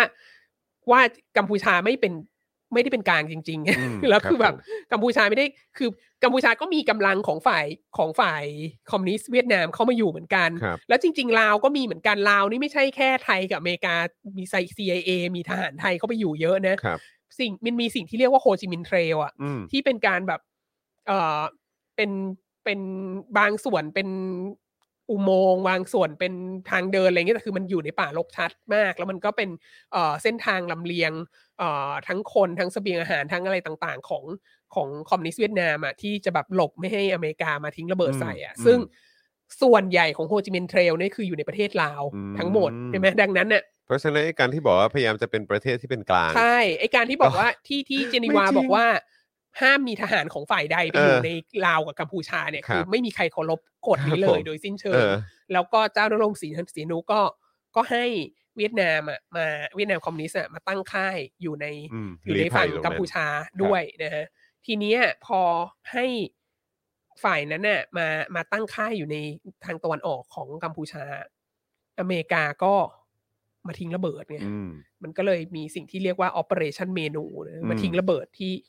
กัมพูชา ครับ ทิ้งระเบิดที่กัมพูชาอันเนี้ยสถานการณ์น่ะมันประหลาดมากเลยก็คือว่ากัมพูชาก็ร้องเรียน อืม สหประชาชาติบอ อื ก ม ว่าอเมริกาทิ้งระเบิดในกัมพูชา อืม อเมริกาก็บอกว่า ก็เนี่ยกัมพูชาแบบให้เวียดนามคอมมิวนิสต์อะมาตั้ง มาตั้ง มาตั้งค่ายอยู่ ค่ายได้ อันเนี้ย อืม ผิดผิดข้อตกลงที่เจนีวา ครับ อืม กัมพูชาก็บอกว่า กัมพูชาไม่ได้ให้เวียดนามมันไม่มีอยู่จริง กัมพูชาไม่ได้ไม่เคยให้เวียดนามมาตั้งค่ายอยู่ในดินแดนกัมพูชา อือฮึ อเมริกาก็เลยบอกว่า ถ้างั้นอเมริกาก็ไม่เคยทิ้งระเบิด อ่ะ เพราะว่าถ้ามันไม่มีค่ายเวียดนามอยู่ในกัมพูชามันก็ไม่มีเหตุผลอะไรที่อเมริกาจะทิ้งระเบิด อืม ดังนั้นถ้ากัมพูชาไม่ยอมรับว่า ได้ให้เวียดนามมาตั้งค่ายอยู่ในกัมพูชา อเมริกาก็จะไม่ยอมรับว่าอเมริกาทิ้ง ระเบิดแล้วเรื่องก็จบแค่นั้น เออ ก็คือก็คือ เหมือนเด็กทะเลาะกัน ใช่ ยังไงไรู้ กัมพูชาก็ไม่ เ ยอมรับ ครับ อเมริกาก็ไม่ยอม อ รั อบ ไม่ฉันไม่ได้ทำนี่ก็ใช่แบบเออโอเค ถูกต้อง งั้นเธอบอกเธอไม่ได้ทำงั้นฉันก็ไม่ได้ทำเหมือนกัน อ่าม ใช่ เพราะว่า โอ้โห เพราะว่าถ้าเธอบอกว่าเธอไม่ได้ทำมันก็ไม่มีเหตุผลอะไรที่ฉัน เออ จะทำไง เออฮะ คือถ้าเธอไม่มีค่าย อือฮึ เวียดนามอยู่ตรงนั้น แล้วฉันจะไปทิ้งระเบิดทำไม อืม ใช่ไหมเอ่อท้ายที่สุดคนที่ปวดกับบานมากที่สุดคือคนกัมพูชา ครับ ที่อยู่ในพื้นที่นั้น ครับผม ที่แบบอ้าวทิ้งระเบิดใส่หัวกูเสร็จแล้วไม่มีใครรับผิดชอบเลย เออ สักคนเดียวอั ฝั่ น ง เนี้ย ตัวเองก็ไม่รับผิดชอบ ใช่ ฝั่งอีกฝั่งหนึ่งที่มาทิ้งก็ไม่รับผิด อ่า ชอบ อันนี้เราก็เข้าใจเขาได้ว่าทำไมเขาจะหงุดหงิดไม่ ครับ ไม่พอใจอะคไรรับ เงี้ย อันเนี้ยมันก็ อืม นำไปสู่การที่เอ่อการที่เขมรแดงอ่ะคอมมิวนิสต์กัมพูชาซึ่งอยู่ในเขตชนบทเนี่ย ก็ก็เข้มแข็งมากขึ้น เพราะอีนโยบายนี้ อืม ใช่ไหมมันก็เกิดทำให้รัฐบาลกลางของกัมพูชาเนี่ยก็ก็ความมั่นคงก็ลดน้อยลงด้วยแล้วรัฐบาลกลางของกัมพูชาที่เป็นเอียงขวามาก ๆอ่ะเกลียดคอมมิวนิสต์มากๆอ่ะก็ ก็ก็ไม่พอใจอีกว่า อืม เนี่ยทำไมถึงยอมให้เวียดนามมาตั้งค่าย แล้วก็เลยทำให้เราถูกทิ้งระเบิดอะไรเงี้ยแล้วเสร็จแล้วก็ไม่รับผิดชอบอะไรเงี้ยก็มีความมันก็มีความไม่พอใจเกิดขึ้น ครับ เยอะใช่ไหมทีนี้เอ่อซึ่งซึ่งเราก็รู้สึกว่าอันอันนี้ก็สามารถบอกได้ว่าเป็นเป็นการดำเนินนโยบายที่ผิดพลาด ครับ นะเพราะว่าทำให้ทำให้เกิดปัญหานี้ขึ้นมา แล้วมันก็เลยนำไปสู่การที่เอ่อในปี 1970 เนี่ย เจ้านรรงค์ศรีหนุก็เดินทางไปรับการรักษาพยาบาลที่ปักกิ่ง เพราะว่าปักกิ่งนี่มันก็เอ่อสาธารณรัฐประชาชนจีนตอนนั้นก็เป็นประเทศที่เขาเรียกอะไรที่มีความก้าวหน้าทาง เอ่อเทคโนโลยีการรักษาพยาบาลอะไรต่าง ๆ ทาง เมื่อเทียบ การแพทย์ เมื่อเทียบกับ ด้วย ประเทศกำลังพัฒนาโดยทั่วไปในเอเชีย เนี่ยมัน ครับ มันก็ก็ล้ำหน้ากว่าอะไรเงี้ย อือฮึ ดังนั้นแบบ ก็ก็ผู้นำต่างๆจำนวนมากก็จะไปรับการรักษาพยาบาลที่เมืองจีนอะไรเงี้ยเออก็เสียหนุก็ไป แล้วระหว่างที่รับการรักษาพยาบาลอยู่ที่ปักกิ่ง เนี่ย ก็ก็นี่แหละ ก็เกิดการโหวตในสภาขึ้นมา อืม ว่า เราโหวตออกดีไหมเราแบ ครับ บ เราไม่ชอบ ต เรา อน ไม่ อยู่ เห็ นอก ด้วย ตอนอยู่นอกปอยู่ ระ นอก เท ป ศ ระเทศเนี่ย ตอนอยู่ เ นอกประเทศก็มีเหตุการณ์แบบนี้ ใช่ เกิดขึ้น แต่เขาไม่ได้รัฐประหารนะ เขา ครับ ใช้วิธี ครับ ประชาธิปไตยนะซึ่ง ผ่านรัฐสภานะ อืม ผ่านรัฐสภานะ คือแบบ เ เราคิดว่ามันเจ๋งมากเลยอย่าง อืม น้อยก็ต้องก็ต้องยอมรับว่าเขาเจ๋งมากเลยที่สภาเขาสามารถมี สามารถมีการโหวตอย่างนี้ได้อะ ครับ ซึ่งในแง่หนึ่งก็ต้องบอกว่าสภาสามารถมีการโหวตอย่างนี้ได้ เพราะว่า เพราะว่ากษัตริย์เขาอะ ก็ไม่ได้ไปเปลี่ยนแปลงกลไกสภาอะไรต่างๆ เพื่ออ ม ไม่ให้เขาโหวตได้ไง อ่าใช่ คือซึ่งฝ่ายไทยที่แบบว่าสีธนนชัยมากก็อาจจะบอกว่าอ้าวก็มึงไม่ป้องกันไว้ก่อนอะไรเงี้ยความไม่รอบคอบอะไร เงี้ยก็อาจจะคิดอย่างนั้นได้ แต่ว่า แต่ว่าเราคิดว่าอีกส่วนหนึ่งก็คือแบบ ก็เขาก็เขาก็เชื่อในเชื่อในระบบรัฐสภา อืม อะไรทำนองประมาณหนึ่งหรือเปล่า anyway มันจะเกิดจากอะไรก็ไม่รู้แหละ แต่ว่าสภาเขาสามารถมีกระทู้อย่างนี้ได้อะ อืมอืม ซึ่งเรา อืม คิดว่าไม่ใช่ทุกประเทศที่มีกษัตริย์แล้วจะสภาจะมี โอ้โห กระทู้อย่างนี้ได้ ครับ เนอะ ผม เออ แน่นอนครับ เขาก็เขาก็เออเขาก็เลยโหวตสีหนุออก อืม ใช่ไหมทีนี้ กษัตริย์สีหนุก็อยู่ที่เมืองจีนก็โกรธมาก อืม คือเป็นเราเราก็โกรธเราก็เข้าใจนะ อืม ว่าก็ต้องโกรธนะ แบบ เฮ้ยอะไรวะกูก็เลือกมึงจิ้มเลือกมึงมาทั้งนั้นน่ะ ให้ อืม เป็นแบบรัฐบาลน่ะแล้วแบบทำไมอ่ะทำไมทำอย่างนี้แล้วทำตอนฉันไม่อยู่ด้วยอย่างเงี้ยแบบ ออ ถ้าฉันอยู่ในประเทศจะกล้าทำไหมอะไรเงี้ยเขาก็โกรธมาก เขาโกรธมากเขาอยู่ที่เมืองจีนเขาทำยังไง อันนี้ก็มหัศจรรย์มากของประเทศจีนนะ ของประเทศจีนเนี่ย เหมาเนี่ย นอกจากจะสนิทกับสีหนุมากแล้วเนี่ยก็จะมีรูปถ้าคุณไปแบบ ถ้าคุณไป Google ภาษาอังกฤษนะ ครับ เขียนคำว่าสีหนุ แล้วก็เขียนคำว่าเหมาอะ อืม แล้วก็ไปดู Google Image อะ อืม ก็จะมีรูป คื สี บ หนุ เลยฮะ ถ่ายรูปกับเหมาเยอะมากนะเหมาเนี่ยสนิทกับสีหนุมาก แต่นอกจากเหมาจะสนิทกับสีหนุแล้วอะเหมาก็สนิทกับพรพศมากด้วย เอ้า พรพศคือผู้นำเขมรแด แด ง งอ่าครับ ส ผ นิท ม สนิทมากแทบจะเป็นลูกบุญธรรมอะไรเงี้ย มอืม ก็เลยยังไงล่ะสีหนุก็เลยอยู่ที่เมืองจีน แล้วก็เลยประกาศออกมา ให้ประชาชนน่ะสนับสนุนเขมรแดง อ่า ก็ประกาศบอกว่าเนี่ย รัฐบาลน่ะมันมันรัฐประหารไอการโหวตในสภานี้มันเป็นการรัฐประหารอะไรเงี้ยมันแบบ มันเลวมาก มันยกเลิกระบบกษัตริย์อะไรเงี้ยมันมันไม่ถูกต้องอะไรเงี้ยแบบ ประชาชนที่แบบที่รั จงรักภักดี จงรักภักดีเนี่ย ก็ขอให้ไปเข้ากับ เขมร เขมแดรง แดง ก็ปรากฏว่า แล้วก็แล้วก็สีนุก็ก็ก็รีภัยอยู่นอกประเทศอะก็ไม่ได้กลับเข้ามา จนกระทั่งปีเจ็ดห้าใช่ไหมเราก็เคยคุยเรื่องนี้กันในกันใน เอ่อรายการนี้มาก่อนหน้านี้แล้วว่า มันเกิดการที่อเมริกา พอตอนหลังเนี่ย เอ่อประธานาธิบดีริชาร์ดนิกสันได้รับเลือกตั้งใช่ไหมแล้วนิกสันก็ได้รับเลือกตั้งเพราะสัญญาว่าจะถอนทหารจากเวียดนาม ครับ แล้วก็เลยจะถอนทหารยังไงไม่ให้ดูแย่ ถอน อืม ทหารยังไงไม่ให้แพ้ ไม่ให้เหมือน อืม แพ้ ก็คือต้องไปต้องไปเป็นพันธมิตรกับจีน อืม ต้องไปผูกสัมพันธ์กับจีน แล้วก็ให้จีนเนี่ย ไปสนับสนุนเขมรแดง เพราะว่าเพราะว่าเหมาสนิทกับพรพศอยู่แล้วใช่ไหม ครับ ไอเดียก็คือว่าพออเมริกาถอนออกจากเวียดนามอ่ะ แล้วเวียดนามก็คงจะตกไปเป็นของคอมมิวนิสต์เวียดนามนั่นแหละ อืม แต่ว่ากองกำลังเขมรแดงที่จีนสนับสนุนเนี่ยเอ่อก็จะคอนเทนไม่ให้คอมมิวนิสต์เวียดนามเนี่ยยึดเอเชียตะวันออกเฉียงใต้ภาคพื้นทวีปทั้งหมด อ่า อ่าเขมรแดงก็จะเป็นเหมือนเป็นเป็นรัฐกันชนน่ะเป็น อืม บัฟเฟอร์สเตทแล้วอเมริกาก็มาบอกไทยด้วยนะ ว่าเนี่ย ไม่ต้องกลัวนะ เดี๋ยวอเมริกาถอนออกจากเวียดนามแล้วอ่ะ ก็เดี๋ยวเขมรแดงจะป้องกันไม่ให้ไม่ให้คอมมิวนิสต์เวียดนามเนี่ย แผ่มาถึงมาแผ่มาถึงประเทศไทย อืม แล้วดังนั้นในปี 75 เนี่ยก็ก็เกิดอะไรขึ้นหลายอย่างมาก เอ่อ ก็คืออเมริกาจะถอนจากเวียดนามใช่ไหมที่ที่ไส้งอนแตกเนี่ย แล้วก็ปีนั้นก็เป็นปีที่ เอ่อนายกรัฐมนตรีหม่อมราชวงศ์คึกฤทธิ์ปราโมทก็ไปเมืองจีน แล้วก็ไปสถาปนาความสัมพันธ์กับจีน ครับ ก็ด้วยเหตุนี้แหละ เพราะอเมริกามันกำลังจะถอนออก แล้วก็ อืม แล้วก็ไทยก็กลัวมาก แล้วก็ไทยก็ต้องไปคุยกับจีนที่รู้เรื่องว่าแบบ เฮ้ยต้องช่วยกันด้วย แล้วก็แบบอย่าสนับสนุนคอมมิวนิสต์ในไทยและอะไรอย่างเงี้ย เพราะว่าก็ก็กลัวมาก อืม แล้วก็สิ่งที่เกิดขึ้นแทบจะพร้อมกันเลยจากการที่เอ่ออเมริกาถอนออกจากเวียดนามแล้วไส้ก้อนแตก เนี่ยก็คือพนมเปญก็แตก อืม ก็คือเอ่อกองกำลังของเขมรแดงก็สามารถเข้ายึดพนมเปญได้ แล้วก็ตั้งประเทศใหม่ ชื่อกัมพูชาประชาธิปไตยดิโมคราติกกัมพูชา อืม กัมพูเชียนะเป็นเป็นชื่อภาษา เอ่อของเขา อืม แล้วเอ่อเขมรแดง ก็อัญเชิญ เจ้านโรดมศรีนุกลับมาจากปักกิ่ง ให้เป็นประมุขของรัฐ อืม อันนี้ก็มหัศจรรย์มาก คือมันมหัศจรรย์ตั้งแต่แบบว่า ตามหลักแล้วคอมมิวนิสต์ควรจะไม่เอาเจ้าใช่ นั่น ไหม แหละสิ แต่ว่า อืม เหมาเนี่ย ก็ สนิทกับนโรงศรีอนุมาก อือฮึ แล้วก็สนิทกับพรพศด้วย ออ แล้วก็แบบว่าเป็นตัวเชื่อมโยงให้ตอนหลังแบ ค บ รับ ว่าเสียหนุมาสนับสนุนเขมรแดง อืม ใช่ไหมแล้วพอเขมรแดงตั้งประเทศได้แล้วเขมรแดงก็ไปอัญเชิญเสียหนุมาให้เป็นประมุขแห่งรัฐ อันนี้ก็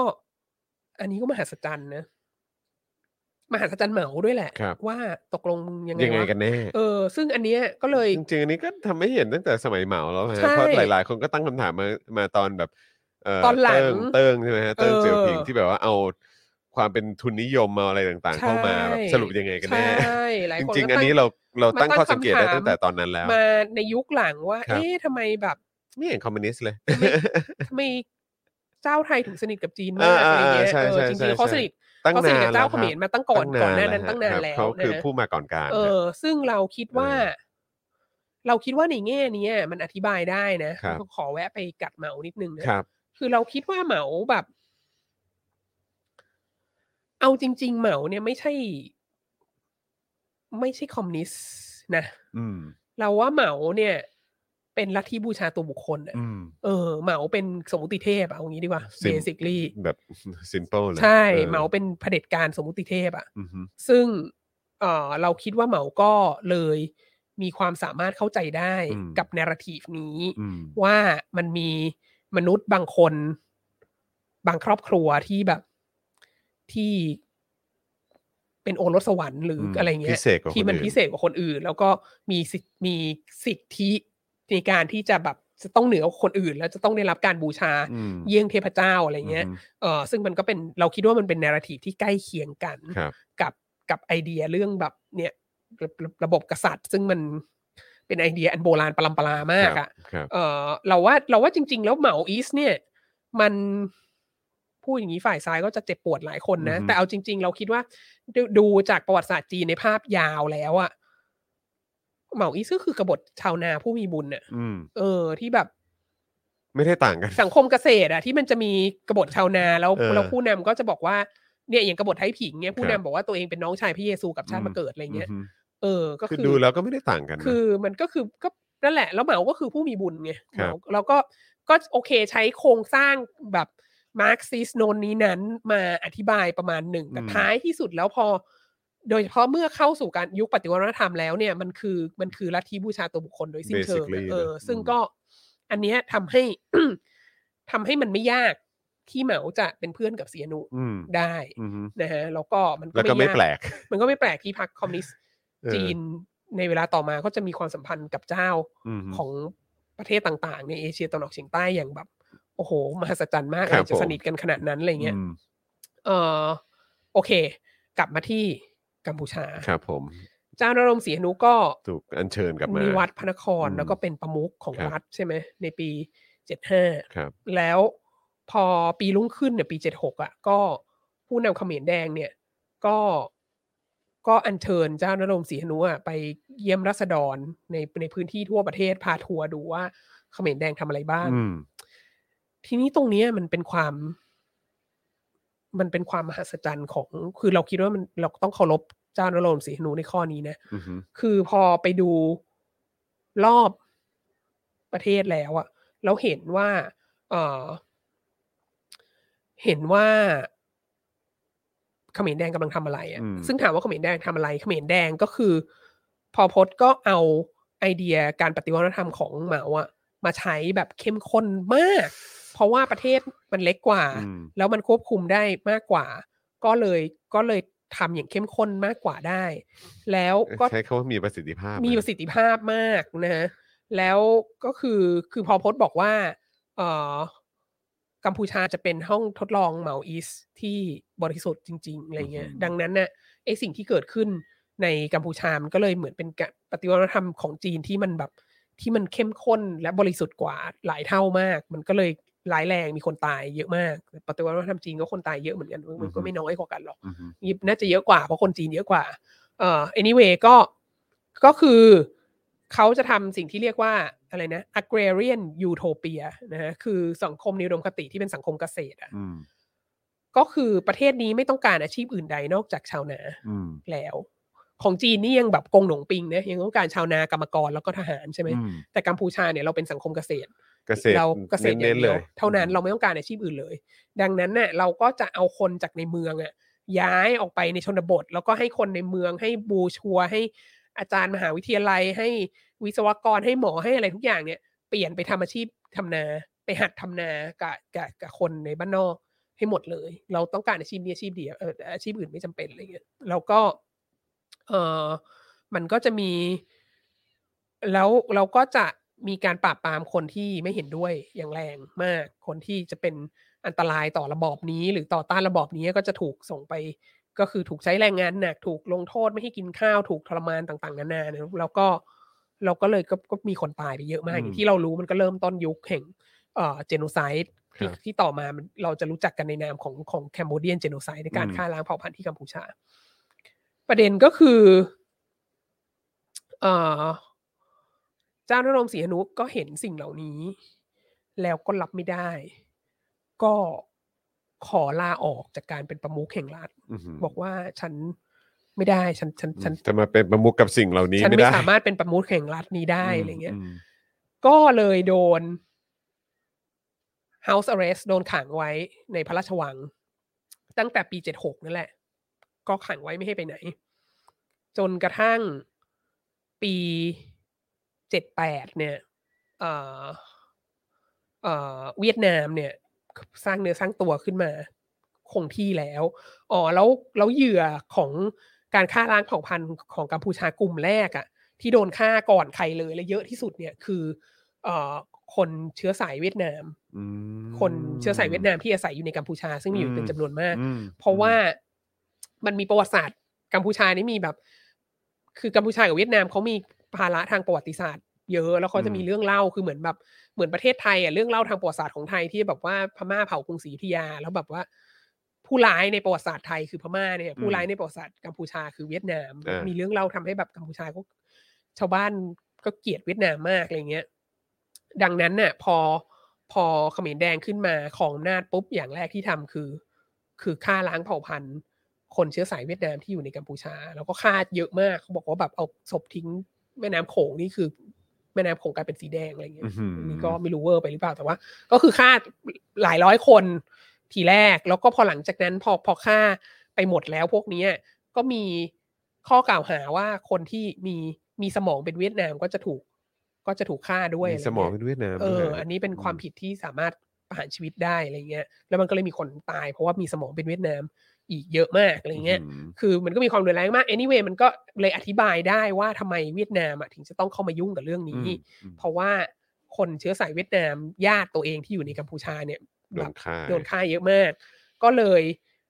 พอดีมีฮุนเซน ซึ่งเคยเป็นเขมรแดง อือหือ แต่ว่าแต่ว่าแยกตัวออกไป เพราะว่า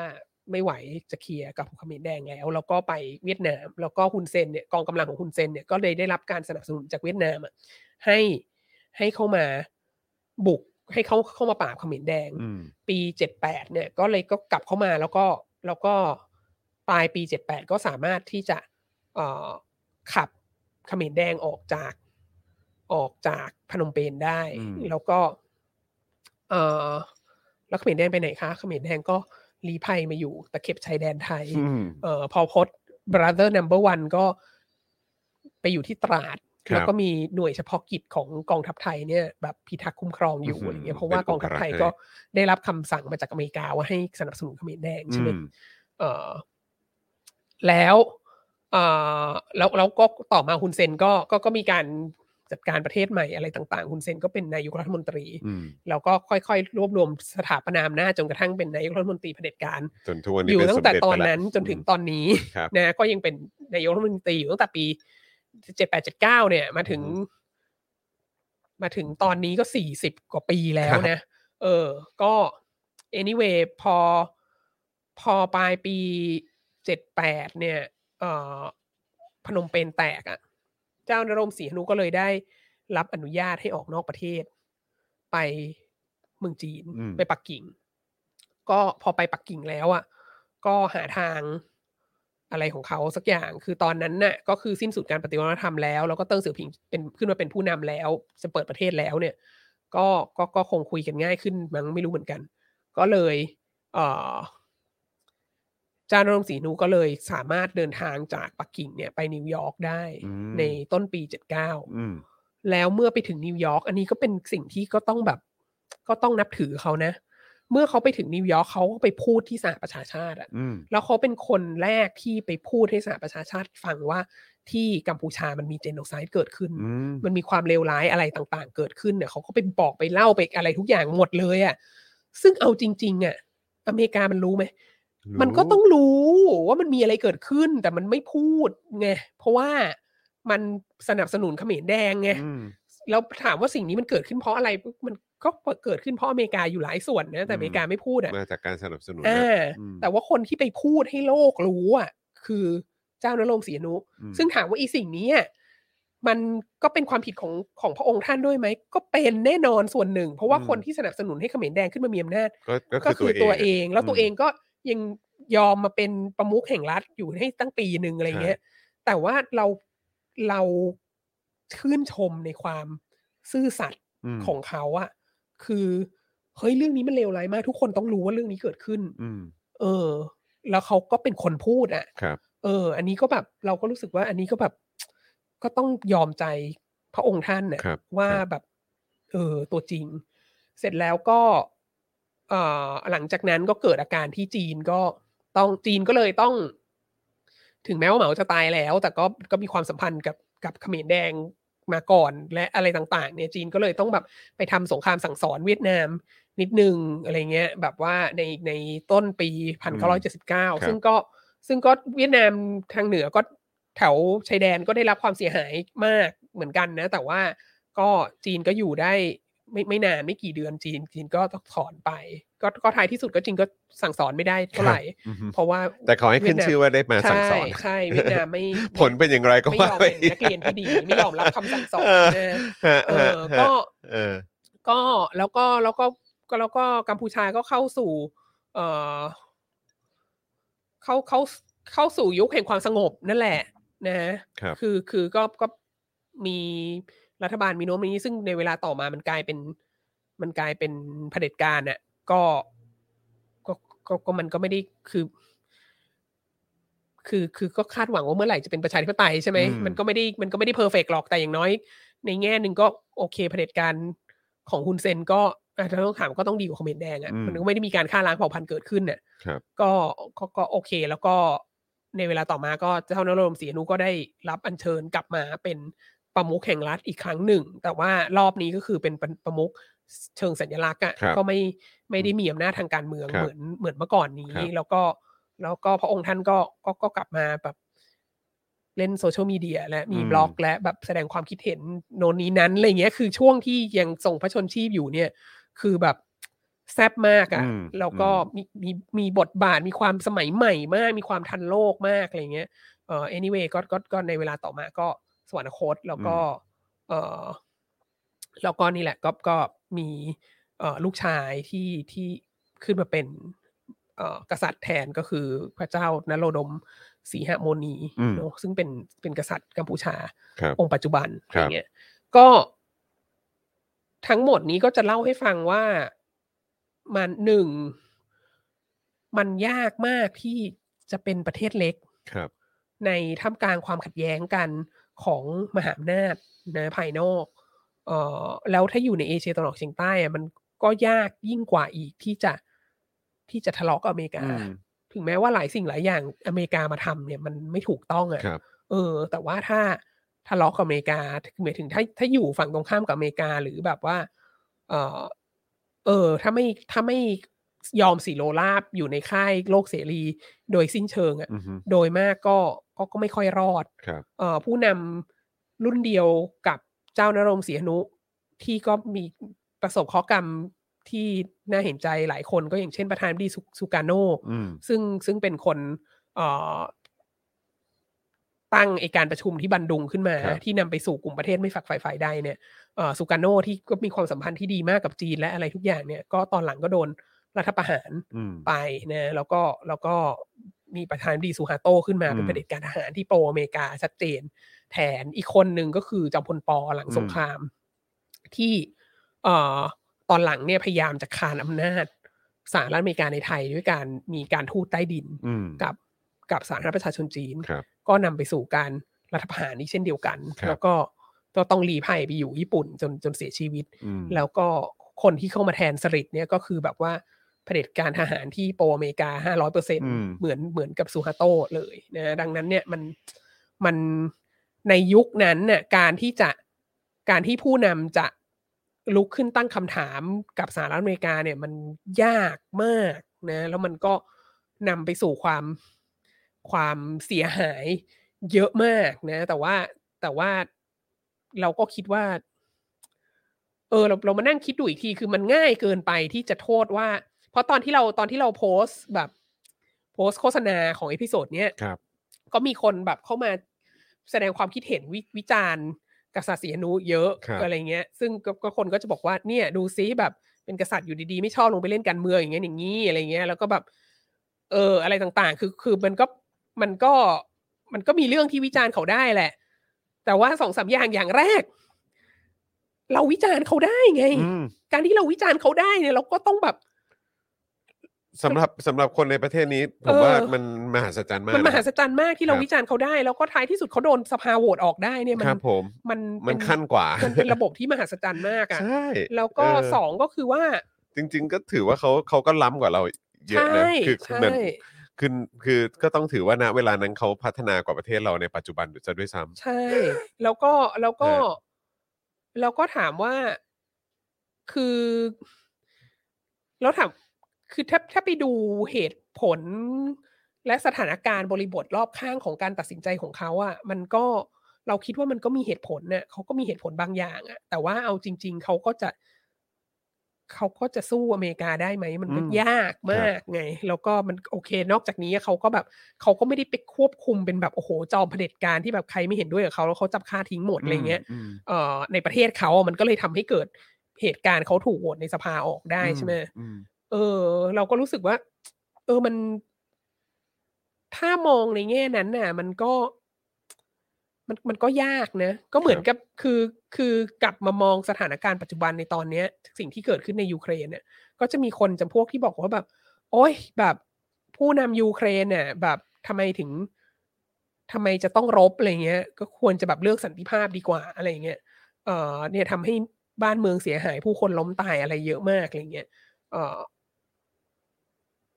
แต่เราคิดว่า เราคิดว่าเขาก็มีเหตุผลของเขาว่า ถ้าเขายอมให้ ถ้าเขายอมอยู่ใต้อานัตของรัสเซียรอบนี้แล้วรัสเซียเข้ามายึดประเทศเขา แล้วรัสเซียแล้วกลับไปสู่ความเป็นเผด็จการเนี่ย มันต้องมีคนตายอีกเยอะอะ ใช่ เพราะรัฐบาลเผด็จการเข้ามา แล้วคนจะเรียกร้องประชาธิปไตยหลังจากนั้น มันก็ต้องตายอีกอะ อืม คือแล้วจริง ๆ ก่อนกว่าเขาจะขึ้นมาเป็นประเทศเอกราชที่มีประชาธิปไตยได้อะมีคนตาย อืม จากการเรียกร้องเอกราชและประชาธิปไตยนั้นเนี่ย มม เยอะเท่าไหร่ ม แล้ว ดัง อืม นั้นเนี่ยเขาก็เขาก็มีเหตุผลของเขาที่จะที่ที่จะต่อสู้อ่ะ คือ ครับ คือเพราะถ้าเราเอาจริง ๆ อย่างประเทศเราอ่ะ เราก็สงสัยนะ ว่าแบบ ถีบลงเขาเผาถังแดงอ่ะ อืม ที่ก็มีอนุสาวรีย์ถังแดงเกิดขึ้นมาที่ภาคใต้ใช่ไหมแต่คมัรั น บ ก็เกิดขึ้นเยอะมากที่ที่เหนือที่อีสานเงี้ยเราก็สงสัยว่าถ้าสักวันหนึ่ง เราสามารถลงไปค้นคว้าเรื่องนี้ได้จริงๆอะถ้าสักวันหนึ่งแบบ เรื่องนี้มันถูกเปิดเผยได้อะเหมือนในอินโดนีเซียที่แบบว่ามีการกวาดล้างศัตรูของของระบอบซูฮาโตะอะคือพอพอซูพอรัฐประหารขึ้นมาปีหกห้าแล้วซุกแล้ว แล้วก็มีการกวาดล้างทุกคนที่แบบว่า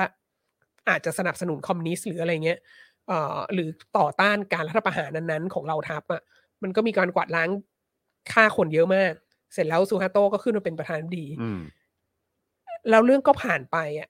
แล้วกว่ากว่าจะมีการไปศึกษาเรื่องนี้ได้ว่ามีใครตายบ้างใครเป็นคนทำอะไรเนี่ย ก็คือซูฮาโตะเป็นเป็นผู้นำมาถึงปีเก้าเจ็ดเกิด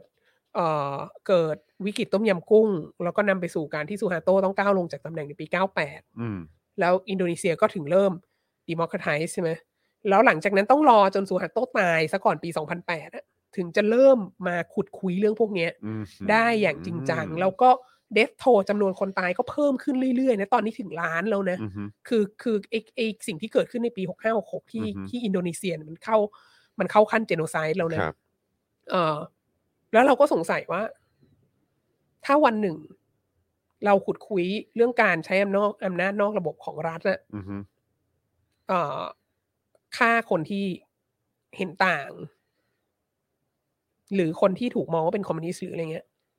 โดยที่ไม่มาเข้าในกระบวนการยุติธรรมอะถ้าเราสามารถลงไปขุดคุยเรื่องนั้นได้จริงๆอะเราก็สงสัยนะว่า ในประเทศไทยมีคนตายเท่าไหร่ อืม เพราะว่าตอนนี้เราก็ว่าโอ้ไม่มีหรอกประเทศเราสงบโน่นนี่นั่ โอ้ นนะ โห ซึ่งเอาจริง ๆ กัมพูชา เอ้ยไม่ใช่ อินโดนีเซียตอนที่ยุคซูฮาโตเขาก็รู้สึกอย่างนั้นเหมือนกันไง ครับ ประเทศเราสงบไง คือเหตุเกิดตั้งแต่ปี 1965 1966อ่ะ ไอตัวเลขล้านคนน่ะที่ตายอ่ะ และยังคงเพิ่มขึ้นเรื่อยๆ เนี่ย ก็ก็เพิ่งจะมาเจอในศตวรรษที่ 21เนี่ยล่าหลังจากนั้นมาตั้งกี่สิบปี อือฮึ เนี่ย ไทยนี่รักสงบ ไทยนี้รักสงบเนี่ย ครับผม เพราะว่าคือถ้าไม่รู้ไง ใช่ ก็เหมือนโควิดแหละ ถ้าไม่ตรวจก็ไม่เจอไง ใช่ เอออ ม ก็นั่นแหละค่ะ ก็เลยก็เลยคิดว่า เออ มันก็มันก็น่าสนใจที่เราจะแบบว่า ที่เราจะดูประเทศเพื่อนบ้านว่าว่าเขาเกิดอะไรขึ้นบ้าง อืม แล้วก็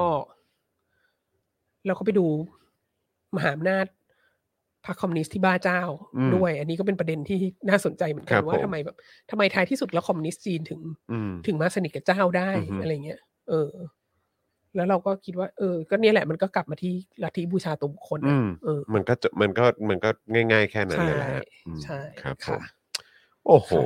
นะ ยาว ฮะ ยาวมาก สุดยอดครับอ้าว เออ เติมพลังเข้ามาด้วยครับ ขอบคุณค่ะ เติมพลังเข้ามาด้วยครับนะฮะผ่านทางบัญชีกสิกรไทยนะครับ 0698975539 หรือสแกนเคอร์โค้ดนะครับ อย่างน้อยสัก 20%ได้ไหมโหเนี่ยอาจารย์วัฒนาเล่าแบบว่ามีแวะเวียนกลับมาเมืองไทย กระโดดไปอเมริกา แวะกลับมากัมพูชาไปจีนต่อนะฮะ แล้วก็แวะไปเวียดนามกลับไปฝรั่งเศส โอ้โห วันนี้ อิน ก โด ระ นี จาย เซี ไป ยด้วย อินโดนีเซียด้วยแล้วก็โยกกลับมายูเครนด้วยเหมือนกันแล้วก็รัสเซียด้วยนะครับ อาจารย์เอกชัยบอกว่าฟังตั้งแต่ต้นเลยนะครับอ่ะงั้นใครมาใครฟังแล้วก็รู้สึกว่าได้ประโยชน์ได้ความรู้นะครับ แล้วก็ได้ข้อมูลเกี่ยวกับเรื่องของประวัติศาสตร์นะครับ แล้วก็มุมมองที่น่าสนใจ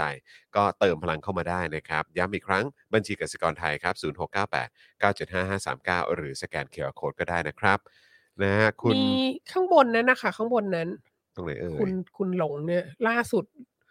ลุงสนธิทำคลิปพูดเกี่ยวกับไต้หวันว่าอเมริกาจะไม่เข้ามาช่วยไต้หวัน ถ้าจีนบุกอยากถามอาจารย์ว่าเป็นไปได้ ไหม อันนี้ก็มีคนพูด เออ เยอะมาก ครับ นะฮะ เอางี้อย่างแรกเลย จีนจะไม่บุกไต้หวันหรอก จีนบุกไต้หวั ฟันธง ฟันธง ครับ คือคือถ้าจีนบุกไต้หวันเนี่ย ก็จะเป็นอาการเหมือนรัสเซียบุกยูเครน อืม ซึ่งแปลว่าอะไร อาการรัสเซียบุกยูเครนได้บอกเลยว่าเป็นความจนตรอกของปูติน อืม มันคือปูตินไม่มีทางไปแล้วอะ อืม แล้วบอกไว้เลยตรงนี้ว่า การบุกยูเครนของปูตินคือคือจุดจบของปูติน อืม คือมันไม่มีทางออกอะไรเลยจากสถานการณ์นี้นอก อืม จากปูตินจะต้องล่มสลายอะ อืม นะแต่เราไม่รู้ว่า โอเค ปูตินล่มสลายแล้วคือคือทุกวันนี้ก็นับวันรออการล่มของรัฐบาลปูตินเนี่ย อืม แต่ทีนี้เราไม่รู้ว่าเอ่อโครงสร้างโครงร่างเผด็จการของปูตินมันจะแบบว่าเอาตัวรอดต่อมายังไงนะ อืม มันจะเป็นมันจะเป็นประชาธิปไตยหรือเปล่าหรืออะไร เราไม่รู้ต่อจากนั้น แต่เรา อือฮึ คิดว่า มันนำไปสู่การล่มสลายของรัฐบาลปูตินแน่นอน อืมฮึ ซึ่งเอ่อถ้าถ้าสีจิ้นผิง บุกไต้หวันเนี่ยมันก็นำมาสู่การล่มสลายของสีจิ้นผิงแน่นอนห้าร้อยเปอร์เซ็น โมเดลเดียวกัน โมเดลเดียวกัน เพราะว่า เพราะว่าตอนเนี้ยเศรษฐกิจจีนนี่คือวิกฤต วิกฤต วิกฤต อืม วิกฤตมากแล้วจริง ๆ นะฮะเอ่อการการบุกไต้หวันเนี่ยจะยิ่งทำให้ทุกอย่างพัง แล้วแล้วแล้ว ไปอีก คือคือคืออาจารย์วัฒนาก็เพิ่งบอกไปว่าเออตอนนี้เศรษฐกิจก็วิกฤตใช่ไหมครับ แล้วก็การปิดข้อมูลอะไรต่างๆ นี่ก็แบบปิด ใช่ หนักมากขึ้นกว่าเดิม มากๆ แปลว่าข้างในเนี่ยต้องมีปัญหาอะไรหนักมากแน่ ๆ ใช่ ใช่ไหมครับ เอออาจจะมีอะไรหลุดลอดกระปิดกระปล่อยออกมาจากฮ่องกงอยู่บ้างเป็นครั้งเป็นคราวให้เราให้เราได้ยินอยู่ จริ แต่ ง คือแต่คือแบบของจีนนี่คือเราแทบไม่ได้ยินเลยแล้วคือ ๆจริง ๆ เราเราได้ยินเยอะขึ้นมากนะ ในใน อืม ช่วงหลังจรโดยเฉพาะ อืม เรื่องเศรษฐกิจเนี่ย ม อย่างเรื่องเอเวอร์แกรนเนี่ย อ่าๆๆ เรื่องเอเวอร์แกรน คบผม คืออสังหาริมทรัพย์เนี่ยซึ่งเป็นหนึ่งในสี่ของ ของ GDP อ่ะ ครับ คือพังอ่ะ อืม แล้วก็อสังหาริมทรัพย์อย่างที่เราเคยคุยกันในรายการนี้แหละก็คืออสังหาริมทรัพย์ของจีนเนี่ยมันผูกอยู่กับ Public Sector อืม เอ่อมันก็เป็นเป็นแชร์ลูกโซ่ต่อมาถึงแบบ อืม การดำเนินการของรัฐบาลต่าง ครับ ๆเอ่อ อืม รัฐบาลท้องถิ่นต่างๆเนี่ อื ย ม ที่ใช้อสังหาริมทรัพย์ริมทรัพย์เป็นต้นทุนเนี่ย อื มันก็จะมีปัญถ้าอสังหาริมทรัพย์ล่มไอ้พับลิกเซกเตอร์นี้ก็จะล่มอีกถ้าพับลิกเซกเตอร์ล่มหมายความว่าอินฟราสตรักเจอร์ต่างๆ ก็จะอยู่ไม่ได้ แล้วก็หมายความว่ามันก็จะเป็นผลกระทบต่อคนที่ทำงานให้เอ่อให้รัฐด้วย ครับ แล้วก็ไหนจะมีเรื่องอะไรนะรถไฟความเร็วสูง อ่าใช่ ที่ ใช่ สร้าง ใช่ ขึ้นมาอยู่นั่นแหละ เพราะว่ามันสร้างงานและ อืม มันขับเคลื่อนเศรษฐกิจ แต่ว่ามันไม่ได้สร้างรายได้จริง อืม แล้วมันก็นำไปสู่การ ก็ ที่ แบกรับไป การที่ อืม มีหนี้จากไอการสร้างรถไฟความเร็วสูงเนี่ยแบบ สูงกว่าไอพวกแกนสามเท่าอะไรเงี้ย อืม ซึ่งมันแบบแล้วก็ BRI ก็ไม่กระเตื้อง อืม เพราะว่าอยู่แบบว่าปิดประเทศโควิด อืม และอะไรต่าง และ ๆเนี่ย corruption มั และอะไร โอ้โห ต่างๆด้วย คือคือคือก็เลยก็เลยก็เลยจะบอกว่าเออคือถ้าถ้าบอกว่าจะไม่จะไม่บุกไต้หวันเนี่ย แต่ถ้าเกิดมองในความจนตรอกแบบปูตินอย่างเงี้ย กับสิ่งที่เขาทำกับยูเครนเนี่ยก็คือจนตรอกแหละ อืม เออก็เลยบุกบุกยูเครนดีกว่า เอออ อาจจะเพื่อสร้างอะไรสักอย่างขึ้นมาก็ไม่รู้แหละ เออ อาจจะต่ออายุตัวเองหรือแบบพยายามจะหาความชอบธรรมในการอยู่ในอำนาจของตัวเองใช่ซึ่ง ซึ่งก็เลยแบบว่าสีจิ้นผิงก็กำลังปีหน้าเนี่ย มันก็ต้องมันก็จะ ใช่ ครบแล้วใช่ไหมครับ ใช่ แล้วก็คือว่าจะจะอยู่ต่อหรือว่าจะไปหรืออะไรยังไงก็ตาม เออ ก็เลยก็เลยแบบมันมีความเป็นไปได้ไหมว่าจะไอ้ความจนตรอกเนี้ยก็เลยอาจจะบุกไต้หวัน ก็เป็นไปได้คือจริ อื ง ม ๆอะไรอะไรก็เป็นไปได้ทั้งนั้น ครับ แต่ว่าเราคิดว่าโครงสร้างของพรรคคอมมิวนิสต์จีนเนี่ยมันมันไม่ได้อยู่ภายใต้การควบคุมของสีจิ้นผิงเพียงคนเดียว อ่า โดยเบ็ดเสร็จเด็ดขาดขนาดนั้น อ่าเหมือนกับปูติน ดังนั้นเนี่ อื ย ม มันมันก็มันก็อาจจะยากที่จะไป อืม ทางนั้น แล้วก็ อือฮึ ถามว่าถ้าท้ายที่สุดสีจิ้นผิงประสาทแดกแล้วทำอย่างนั้นจริงๆอะ่ะเราก็คิดว่าอเมริกาก็ เราก็ไม่รู้ว่าอเมริกาจะช่วยไต้หวันไหมแต่อเมริกาก็อาจจะไม่ ก็อาจจะไม่ช่วยไต้หวันเหมือนที่อเมริกาก็ไม่ช่วยยูเครน อืมแต่แต่อาจจะใช้วิธีเดียวกัน ก็ไม่ได้ช่วยยูเครน แต่ก็อาจจะใช้วิธีเดียวกัน อืม เออ แล้วก็ แล้วก็ เราก็คิดว่ามันก็จะส่ง มันก็จะนำไปสู่ผลลัพธ์อันเดียวกันก็คือ อฮึ ว่า เออก็คือว่าคนที่สั่งบุกทีแรกเองนั่นแหละ ก็จะอยู่ไม่ได้ อืม ค่ะ แต่เราคิดว่าเราเราเราค่อนข้างเชื่อมั่นในสติปัญญาของผู้นำจีน อืม มากมากกว่า อืม มากกว่ารัสเซีย ครับ อ ผม คือแต่เดิมอะเราก็เป็นคนบอกว่ารัสเซียไม่มีวันบุกบุกยูเครนหรอก อืม เพราะว่าเราคิดว่ามันมันไม่เมคเซนที่จะบุก เรา คือ คิด ถ้า ว่า ถ้าทำมัน เออ คือมันคือแปลว่ามึงใกล้ไป มั แล้ น ว คือ นะ ฆ่าตัวตายอะ ใช่ใช่ใช่ เออ ใช่ ทีนี้ ใช่ แต่แต่เราก็เราก็เราก็ อืม ต้องบอกว่าเราก็เสียหมายจริง อืม ๆเพราะเราก็บอกว่าไม่บุกไม่บุกไม่บุกแล้วถึงเวลาบุกจริงๆแบบ ฮึ โอ้มึงเอาจริงเว้ยอะไรเงี้ อื ย ม แต่ว่าเราก็เห็นไงว่า แต่เราก็เห็นปลายทางแล้วไง เราเห็นแซงชั่นทางเศรษฐกิจว่ามัน โหด ว่ามันโหด มาก มาก ใช่ มันเราคิดว่าแซงชั่นเศรษฐกิจที่เกิดขึ้นรอบนี้นี่โหด โหดมากกว่าที่เราเคยเจออ อืมผมว่าโหด ในประวัติศาสตร์สมัยใหม่อะเอา ใช่ งี้ดีกว่า ใช่กำลังจะบอกเหมือนกันว่าไม่เคยเห็นโหด คือ ขนา ตั้ ด ง นี้ แต่ มาก่ ตั้ อง น แต่ นะ มีสหประชาชาติออกมา เราไม่เคย อืม เห็นการเล่นแซงชั่นทางเศรษฐกิจที่มันโหดขนาด อื นี้ มอืม มาก่อนดังนั้นเราคิดว่า ซึ่งจีนเองเอาตรงๆนะผมผมไม่รู้ว่ามันเป็นแนวคิดแบบนี้หรือเปล่าคือ คือคือจีนด้วยความที่เป็นแบบเหมือนโรงงานของโลก เอ อะ่ะ อเออ จะเรียกว่าอย่างนั้นได้ไหมครับเพราะว่าก็คือค่าแรงก็ถูกมากแล้วก็เขาก็เลยแห่ไปตั้งโรงงานกันที่นั่นเนี่ยแต่คือแบบว่า อืมอืม ถ้าเกิดว่าจีนมีปัญหาทางด้านเศรษฐเศรษฐกิจขึ้นมา แล้วมันทำให้เกิดการย้ายถิ่นฐานในการตั้งโรงงานการผลิตต่างๆ ของบริษัทใหญ่ๆ เพราะสงครามที่มันเกิดขึ้นเนี่ย มันก็มันก็ยิ่งเป็นผลเสียกับจีนเข้าไปอีกนะ ใช่ ใช่ เออ แล้วก็ คื อีกอย่าง คืมอง หนึ่ง ทางไหนมันก็มันก็ อีกอย่างหนึ่งคือ เออ การที่จีนเนี่ย ปิดประเทศจากโควิดมาแล้วสองปีเนี่ยเออและยังคงปิดต่อไปเนี่ย ครับ มันก็ทำให้หลาย ๆ ประเทศเนี่ยแบบ เรียนรู้ที่จะพึ่ อยู่ งพาจีนน้อยลง อยู่ เนี่ โดยไม่ต้องพึ่ง อิ พา ทธิ จีน พลของจีนในเศรษฐกิจโลกมันก็ลด น้อยลง ล ไป ง อีก เยอะแล้ว อืม จากโควิดสองปีที่ผ่านมา ดังนั้นการความเป็นไปได้ในการแซงชั่นทางเศรษฐกิจของจีน ถ้าจีนบุกไต้หวันวันนี้อะ อืม มันสูงกว่ามาก มันจะไม่เหมือนกับตอนเทียนนันเหมือนปี 89 แล้วที่ ครั แบบ บไม่มี ผม ใครกล้าแซงชั่นเพราะว่าตลาด อืม จีนใหญ่มาก ครับ คือตอนนี้มันไม่ มันจะไม่เป็นอย่างนั้นแล้ว อืมอืม ค่ะ อืมครับผม โอ้น่าสนใจมากครับ นะ คุณเจอรี่ซิงบอกว่าก็เหมือนครั้งที่แล้วที่เราคิดว่าไม่น่าจะมีรัฐประหารในประเทศไทยอีกแล้ว แต่มันก็มีจริง ๆ ค่ะ โอ้ยแต่ว่า เอออืม เออ อันนี้เป็นเป็นคอมเมนต์ที่น่าสนใจมาก อืม คุณเจอรี่คืออ ม ว่า หลังจากที่ตัวเองเพิ่งไปไปทำ วิจัยมันวิจัยที่กำลังทำอยู่ตอนนี้นะ ครับ ชนชั้นนำไทยเนี่ยมีการผูกมิตรกับจีน ไว้ก่อนหน้าที่จีนจะรุ่งเรืองอะ่ะ อืม นานมากนะ อืม นานมาก แล้วเรามีความรู้สึกว่าไอ้ความคิดที่ว่า เดี๋ยวพอจีนรุ่งเรืองไอ้ไอ้ความคิดที่ว่าอเมริกาจะทิ้งเผด็จการไทย แล้วจะให้จีนมาหนุนหลังเผด็จการไทยแทนเนี่ย มันเป็นความคิดที่เขาคิดได้ตั้งแต่แบบ ตั้งแต่ทศวรรษพันเก้าร้อยเจ็ดสิบเอางี้ดีกว่า อืม คือจริงๆเขาเป็นคนมองการไกลมากอ่ะ อืม ซึ่งเราคิดว่าแบบ เราคิดว่ารัฐประหารที่เกิดขึ้นในปี 2006 กับปี 2014 เนี่ย คือเราคิดว่าหลังพฤษภาธมินเนี่ย มีแต่ประชาชนที่นาอีฟเท่านั้นแหละ ที่คิดว่า ที่คิดว่าเราจะไม่มีรัฐประหารอีก อืม เราคิดว่าชนชั้นนำเขามั่นใจมาตลอดว่าถึงเวลาถ้ามัน out of control เมื่อไหร่ถ้าคนที่เขาอยากให้ได้รับเลือกตั้งไม่ได้รับเลือกตั้งเนี่ย อืม เขาก็จะรัฐประหารอีกอะ อืม เราแล้วเราคิดว่าการเตรียมการเพื่อรัฐประหารนี้เนี่ย มันแบบมันเตรียมมาแล้วตั้งแต่แบบ ตั้งแต่นิกสันบอกว่าจะถอนทหารออกจากเวียดนามอะ อืม แล้วตั้งแต่เราเริ่มรู้ว่าเฮ้ยเฮ้ย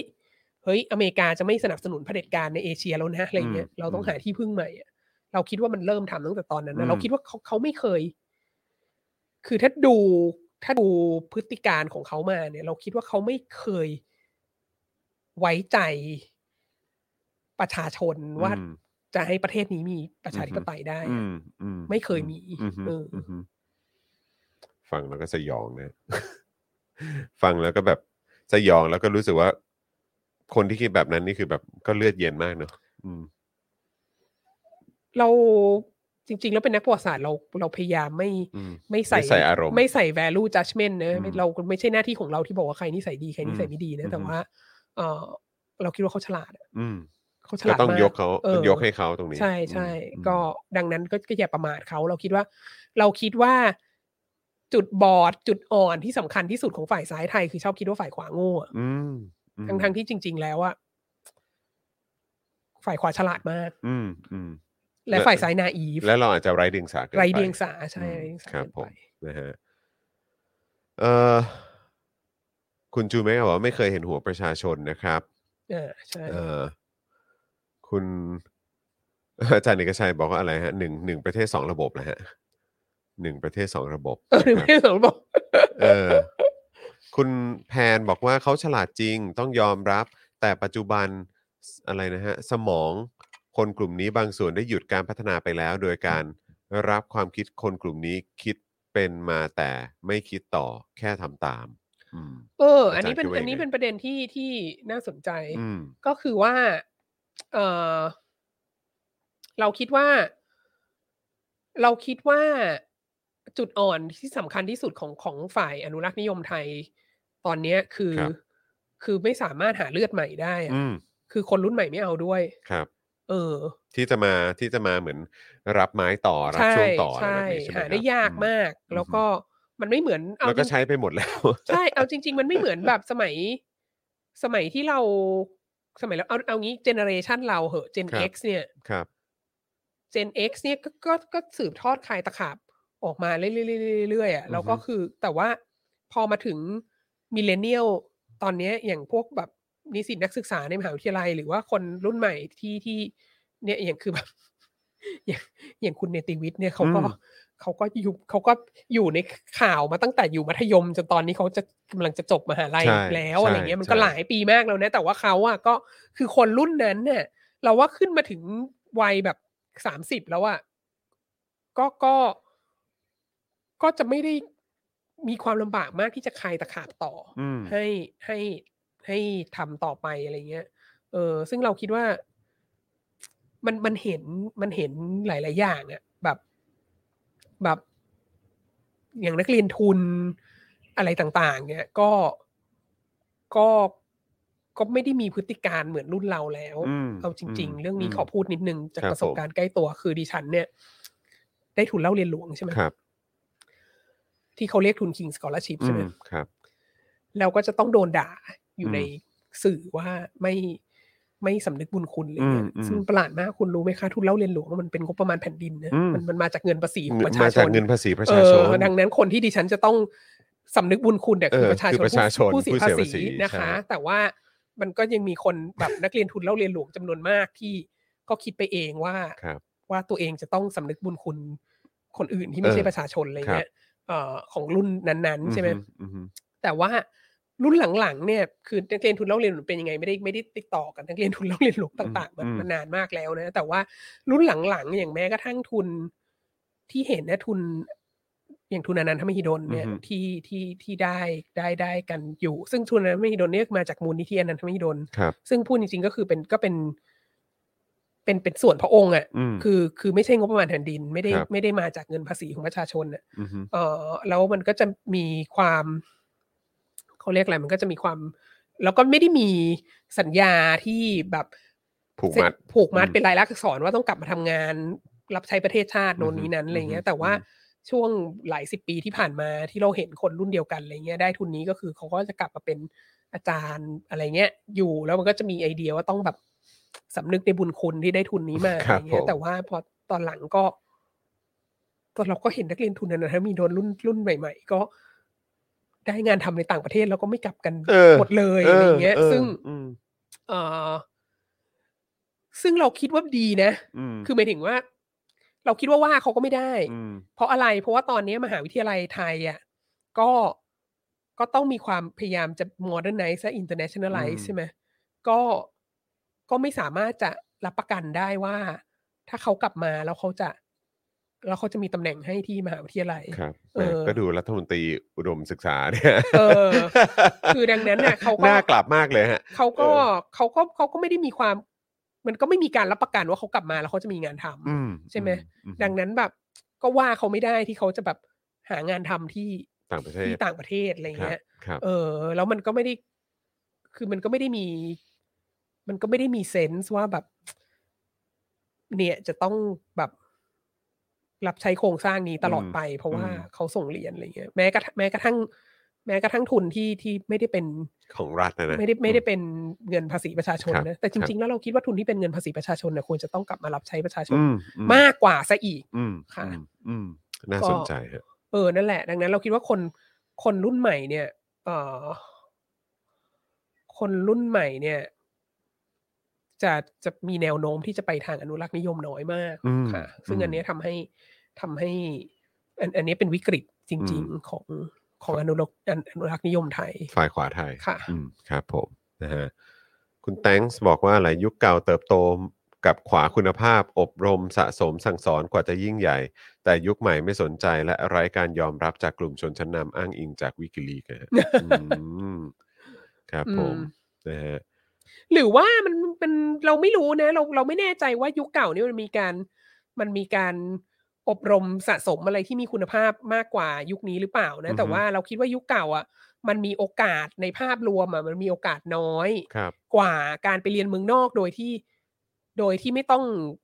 ใช้ทุนรัฐบาลหรือทุนเจ้าเนี่ย อือฮึ มันมันแทบจะเป็นไปไม่ได้อะ ค ใน รับ ช่วงทศวรรษพันเก้าร้อยเจ็ดสิบแปดสิบเก้าสิบเนี่ย อืม เอออมันมีทุนข้างนอกน้อยมาก ครับ ในขณะที่เดี๋ยวนี้มันมีทุนเยอะมาก อืม เออแบบ เรียนอะไรมาก็มีทุนให้ออกไปข้างนอกหมดอะไรเงี้ย อืม แบบ อืม แล้วก็เนี่ยทั้งญี่ปุ่น ทั้งเกาหลีใต้ สิงคโปร์ไต้หวันจีน ฝั่งยุโรปก็มีฝรั่งเศส มีเยอรมันมีประเทศในสแกนดิเนเวียก็ก็มีมาออสเตรเลียก็มีอเมริกาก็มีอะไรเงี้ยคือมันแบบ เต็ ทุ ม น ไป มัน หมด เยอะมาก อืม การที่จะไป อืม การที่จะไปเรียนต่างประเทศในยุคเนี้ยมันเยอะมากจนแบบ คนมีทางเลือกไง อืม เออ นะครับ เออผมว่าการเมืองไทยแอบคล้ายบางทีซ้ายนำบางทีขวานำมันเป็นวงจร อืม ยุคเก่าขวาอะไรนะ ยุคเก่าอะไรนะ ขวาไทยจำกัดปัญญาและความรู้ แต่ปัจจุบันมีแค่อินเทอร์เน็ตก็เรียนท็อปอยู่ออนไลน์ได้แล้วอ๋ออ ม ครับ ผมนะฮะ ใช่ใช่อินเทอร์เน็ตเนี่ยเป็นสิ่งสำคัญ ใช่ มากที่ทำให้ ใช่ รัฐบาลไม่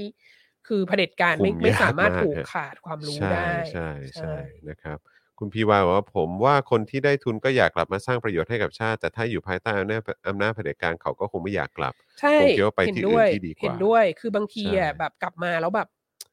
กลับมาแล้วไม่ได้ ไม่สามารถสอนในสิ่งที่ตัวเองเรียนมาได้อย่างเงี้ย อืม กลับมา อืม แล้วแบบถูกบังคับให้ไปสอน อย่างนี้อย่างโอ้โหคนอุตส่าห์เรียนแบบ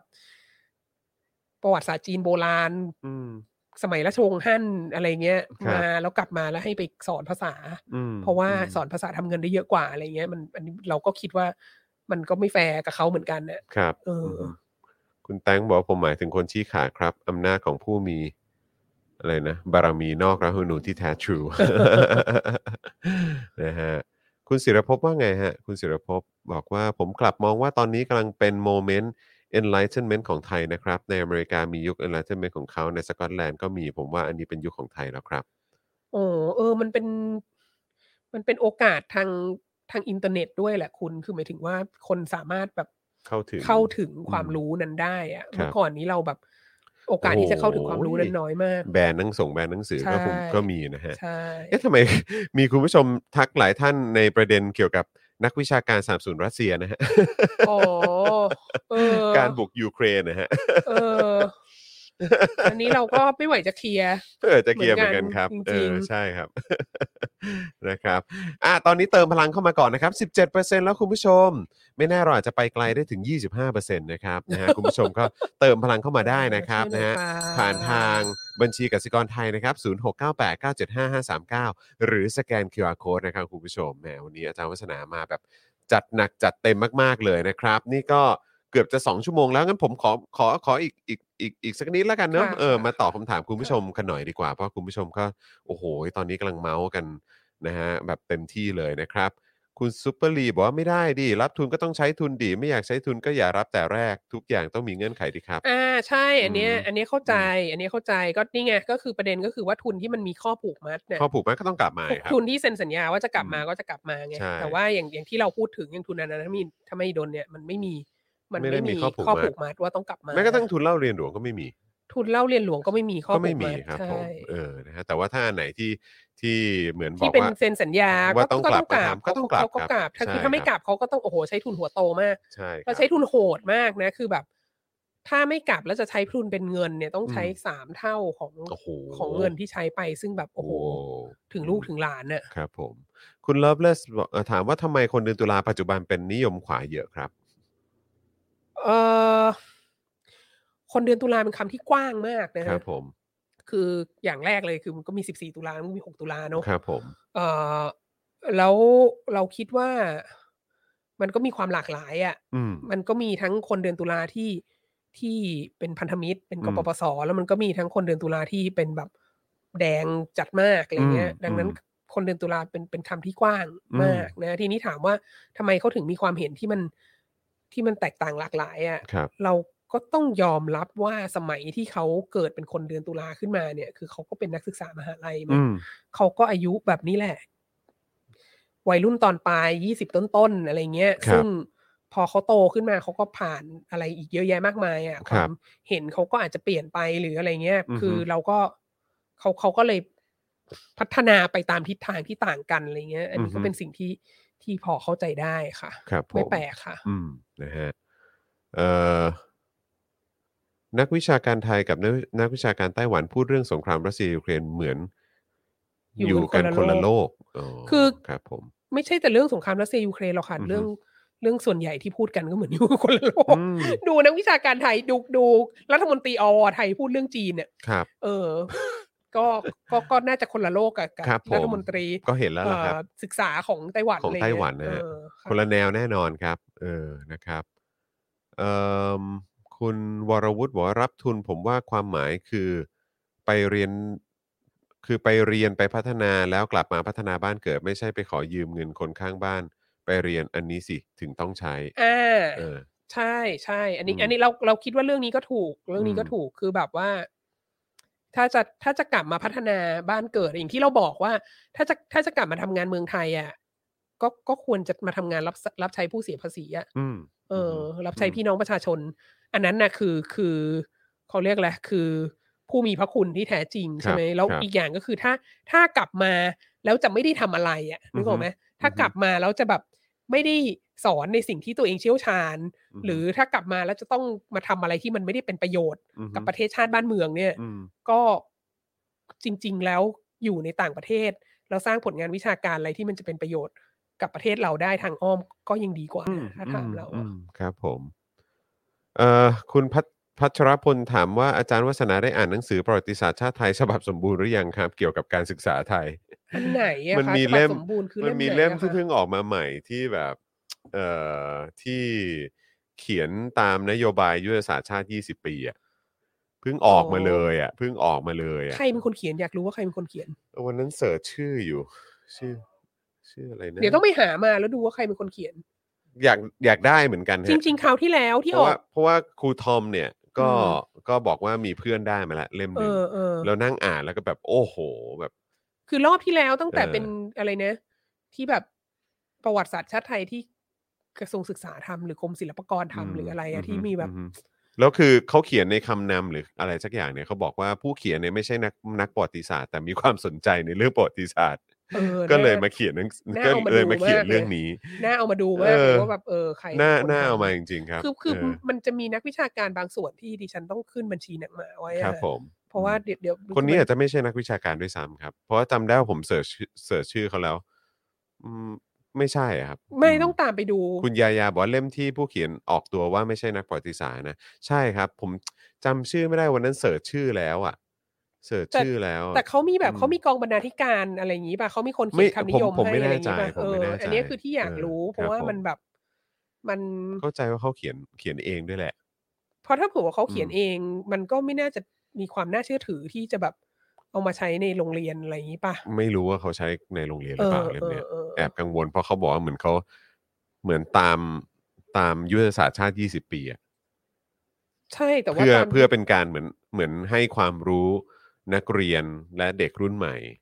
ในประวัติศาสตร์ที่ถูกต้อง ถูกแต่คือหมายถึงว่า อันอันเนี้ยอันเนี้ยคือ อันเนี้ยคือได้ทุนจากรัฐบาล เออ หรือเปล่า เออ แล้วก็คือถ้าเผื่อว่า ถ้าเผื่อว่าเขียนขึ้นมาเฉยๆเป็นสลิมจิตอาสาอะไรเงี้ยก็มันก็มันก็ไม่น่าจะนำไปสู่นำไปสู่อะไรมากไงมันก็คือ เออเขาก็อ่านอ่านๆกัน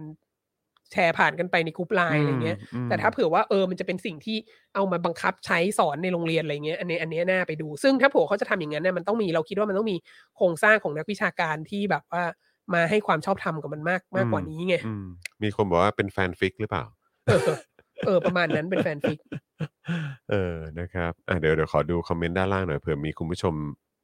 ตามชื่อมาได้นะผม เออ วันนั้นเสิร์ชชื่อดูแล้วอะครับ เอออ๋อคุณจูนไหมครับถามว่าครูทอมได้มาหรือยัง อ๋อใช่ แจกโดยปลัดกระทรวงมหาดไทยไปทุกจังหวัด อ๋ออันนี้ก็ไม่ค่อยคือคือ อันนี้เราเราไม่ค่อยให้ราคาเท่าไหร่อ่ะ อ่าครับผม เพราะว่ามันก็เหมือนแบบ คือกระทรวงมหาดไทยอ่ะ อืม คือมันออกมาจากกระทรวงมหาดไทยมันไม่ได้มันไม่มันไม่ใช่สิ่งที่กระทรวงศึกษาจะไปบังคับใช้ในโรงเรียนได้ไง อ่าโอเคโอเค มันก็เหมือนก็คือก็มันก็เป็นหนังสือพาพกันด้าของรัฐน่ะ ซึ่งแบบสมัยนี้มีใครเขาอ่านกัน อืมเดี๋ยวกันนะฮะ โอเค เดี๋ยวกันนะเขาเรียกว่าประวัติศาสตร์ชาติไทย ฉบับสมบูรณ์ใช่ไหมฮะ ประวัติศาสตร์ ชาติไทย ฉบับสมบูรณ์ แล้วก็อาจจะต้องแบบเสิร์ชว่าเป็นแบบของปลัดกระทรวงมหาดไทย อึบอึบอึบอึบอ่าโอเคเดี๋ยวผมลองเสิร์ชดูนะครับ เห็นออกมาเป็นคำสั่ง อ่าใช่ครับ ออกหนังสือด้วยนะคะ คือเผด็จการอย่าง นี้ เงี้ยออกคำสั่งได้เยอะไง แต่ถามว่าออกคำสั่งแล้วมันมีอะไรเกิดขึ้นไหมอ่ะ อืม มันก็มันก็ไม่เกิดอะไรขึ้นปะต่อให้แบบบังคับไปแจกในโรงเรียนเนี้ย ครับ แล้วแล้วใครจะอ่านไหมอ่ะ อื ก็มีแต่เด็กเอามาอ่าน แล้วก็ทำคลิปวิดีโอถอนงอกออกติ๊กต็อกอะไรเงี้ย อ่าใช่ เอ ครับ อ อันนี้ไง ออกออกในเว็บไซต์รัฐบาลไทย Royal Thai Government ปลัดกระทรวงมหาดไทยมอบหนังสือประวัติศาสตร์ชาติไทย ฉบับสมบูรณ์ปี 2564 แก่ผู้ว่าราชการจังหวัดจังหวัดทั่วประเทศ โอ้แจกผู้ว่ายิ่งไรประโยชน์หนะเขาไปใหญ่เลย อื อะ ม นะฮะ เออ แต่ก็ไม่ได้บอกนะ ว่าเล่มนี้ใครเขียน อืม เดี๋ยวเดี๋ยวเดี๋ยวผมแชร์ข่าวนี้ไปให้อาจารย์วัฒนา เอ ดู อ แล้ว คือ กัน ถ้ามันถ้ามันไม่ได้ ถ้ามันไม่ได้ อื มีคนเขียนที่แบบ จะมีความน่าเชื่อถือทางวิชาการ อืม อะไรเงี้ย เราคิดว่าเราคิดว่ามันไม่ค่อยน่าเป็นห่วงเท่าไหร่ อืม แล้วโดยเฉพาะทำออกมาในรูป คุณเจจูเขาบอกว่าว่าไม่ได้นะอาจารย์อาจจะมีนักวิชาการยกเอามาอ้างก็ได้นะ ฝั่งนั้นเขาถนัดเรื่องความเหนือความคาดหมาย เรื่องเหนือความคาดห มาย เออ ก็ก็เดี๋ยวคอยดูเราก็เราก็เราจริง ๆ เรามหา อันนี้ สัจจั นี่นี่นี่ชื่อมาแล้วฮะ คุณยายาเออ คุณยายานะฮะมาแล้วฮะ ชื่อน ายหมวดเอก ธารณา ธาร โค ณา ชเสนีว่าที่ โคชเสนี ร้อยตรีน้ำเพชรโคชเสนีสัตยารักษ์ อ๋อโอ้โหเขาเป็นแบบครอบครัวกิจการครอบครัวเหมือนเราเลยจ อ่า อน ครับผม เออ ใช่ฮะแต่เขาแต่เขาไปไปอีกเวนึงอะนะฮะ ใช่แต่เขาไม่เป็นนักประวัติศาสตร์ ก็ไม่ไม่ค่อยไม่คือคือขำมาพวกนี้ เออออกมาขำๆอะเอาจ ครั ริ บ งๆ เรา ผม คิดว่าหนังสืออย่างนี้ออกมามีมีอิทธิพลในฐานะพระพักันด้าน้อยกว่าแบบตำนานสมเด็จพระนเรศวรเนี่ย อ๋อแบบหนังอะไรอย่างเงี้ยใช่ไหม เออ แบบซอฟ คื ต์ อ พาวเวอร์ เออ คือมัน ออกมาเป็นหนังสือ คนเห็นปกก็บางทีก็เคลียงทิ้งโทษครับ ก็ก็เคลียงทิ้งแล้ว ก็ น จะมีคนอย่างดิฉันแหละไปซื้อมา เพราะว่าเก็บไว้ ฉัน ทำ อยากดู วิจัย จริงๆ ฉันอยาก เก็บ ดู ไว้ จริทำวิจั ง ย ๆ เรื่ ว่า อง เขียนอะไร propaganda เออ เพราะแบบ อืม โอ้โห ไม่เอาจริง ๆ คือถ้าจะทำหนังสืออย่างนี้เป็นพอพกันด้านะครับ ควรจะเอาคนระดับอะไรดีอะควรจะเอาคนระดับที่แบบ ที่น่าเชื่อถือในวงการ อืม หน่อยอะซึ่งอันนี้ก็เป็นปัญหาไงคือคนที่น่า ก็ เชื่อ ใช้ ถือในวงการ ก็ใช้ไปหมด เนอะ แล้ว ใช้ไปหมดแล้ เออ วแบบ ครับ ผม อายุเยอะมากแล้ว ไม่ไม่ อืม เขียนหนังสือแล้วหรืออะไรเงี้ยเออ ม อ คุณจูนเมกาบอกว่าโห ไปหาใน Google มีคลิปใน YouTube ด้วย เต็มเลย มีคลิปว่าคนไทยมาจากที่ไหนด้วย นั่นแหละครับ ตามสไตล์ครับคุณผู้ชม อ่ะคุณผู้ชมครับ นี่ก็กำลังจะเที่ยงครึ่งแล้วนะครับ และเราไลฟ์กันมา 1 ชั่วโมง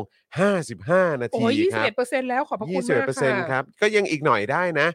25%ได้นะครับ คุณผู้ชมก็เติมพลังเข้ามาทิ้งท้ายกันหน่อยนะครับอ่ะอาจารย์วัฒนาสั่นกระดิ่งเป็นครั้งสุดท้ายหน่อยครับเออสำหรับ เอพิโซดเราในวันนี้นะครับนะฮะคุณผู้ชมก็เติมพลังเข้ามาเลยนะครับ ทิ้งท้ายกันหน่อยนะครับ ให้กับอาจารย์วัฒนาด้วยให้กับรายการของเราในวันนี้ด้วยนะครับ คุณผู้ฟังใน Clubhouse ก็ยังสามารถสนับสนุนพวกเราได้นะครับ ด้วยการแชร์นะฮะไลฟ์ของพวกเรา กดไลค์เอ่อกดไลค์คลิกของพวกเราเอ่อคลิปของพวกเรานะครับ แล้วก็ยังเติมพลังเข้ามาให้กับพวกเราได้นะครับ ผ่านทางบัญชีกสิกรไทยนะครับ 0698975539 หรือสแกน QR Code ก็ได้นะครับ คุณผู้ชมครับ ช่วยกันเติมพลังให้กับพวกเราด้วย ใครที่เป็นทีมดูย้อนหลังนะครับ ก็มาเติมพลังให้กับอาจารย์วัฒนาได้ด้วยเหมือนกันนะครับ ส่วนอาจารย์วัฒนาจะกลับมาอีกทีนะครับ ก็จะเป็นเอ่ ยี่สิบ อ แปดยี่สิบแปด 28 28 มีนาคม ค่ะ นะครับ ก็เดี๋ยวกลับมานะครับ ส่วนสัปดาห์หน้านะครับ วันจันทร์ก็กลับมาเจอกับอาจารย์วินัยได้นะครับ ใน Daily Topics Exclusive นั่นเองนะครับ ส่วนวาสนาอารวาสจะกลับมาอีกทีหนึ่งก็คือวันที่ 28 มีนาคมนั่นเองนะครับนะฮะก็คอยติดตามกันได้ แล้วก็รอลุ้นกันหน่อยดีกว่าว่า 1. จะมีเหตุการณ์อะไรเกิดขึ้นในช่วงนั้น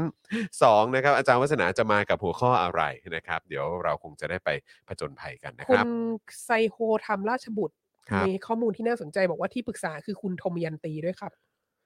คุณทมยันตีนี่เขาเพิ่งเสียชีวิตไปใช่ไหม ใช่ แต่คุณท ใช่ มยันตีเนี่ยคือฝ่ายขวาคุณภาพนะหมายถึง ค ใน รับ แง่ของพอพกันด้าเนี่ย ครับผม ทำให้แบบทำให้คนไทยรู้จักสงครามโลกครั้งที่สองผ่านโกโบริ เออ ได้มากที่สุด ใช่ครับ เนี่ย ผมถูกต้องครับนะฮะแต่ว่า ครับ ก็ก็ แต่ก็นี่ไงเขาก็ลาลาโลก ลา ไป โลกไป แล้ แล้ว ว คือถ้าเขายังไม่ลาโลกไปเนี่ย ครับ แล้วเขา ผ มาพรีเซนต์หนังสือเรื่องนี้เนี่ยมันอาจจะ อืม มันอาจจะมีน้ำหนักน่าสนใจ อืมอาจจะมี หน่ย อิทธิพลอะไรก็ได้เอ เอออช่ ใครจะไปรู้ ค่ะ นะครับ คุณธนาโนมบอกว่ากลับมาคราวหน้าพร้อมออสการ์เลย ครับ อ้าว นี่สงสัยอาจารย์วัฒนาจะได้ผูก มา พ่วงอะไรกับออสการ์หรือ มา เปล่า ชนกับออสการ์ เออ นะฮะ น่าสนใจครับนะฮะอ่ะมีคนถามว่าครูทอมกลับมาเมื่อไหร่ เอ่อ ถาม เอ่อ พี่ใหญ่นะฮะ วันนี้ วันนี้ วันนี้ครูทอมมานี่ใช่ไหมเออ วันนี้ วันนี้เป็นคิวครูทอมนะครับนะฮะ เพราะฉะนั้นเดี๋ยวคอยติดตามกันได้นะครับ ต้องดูว่าครูทอมจะหาหนังสือเล่มนั้นมาให้อาจารย์วัฒนาได้หรือเปล่า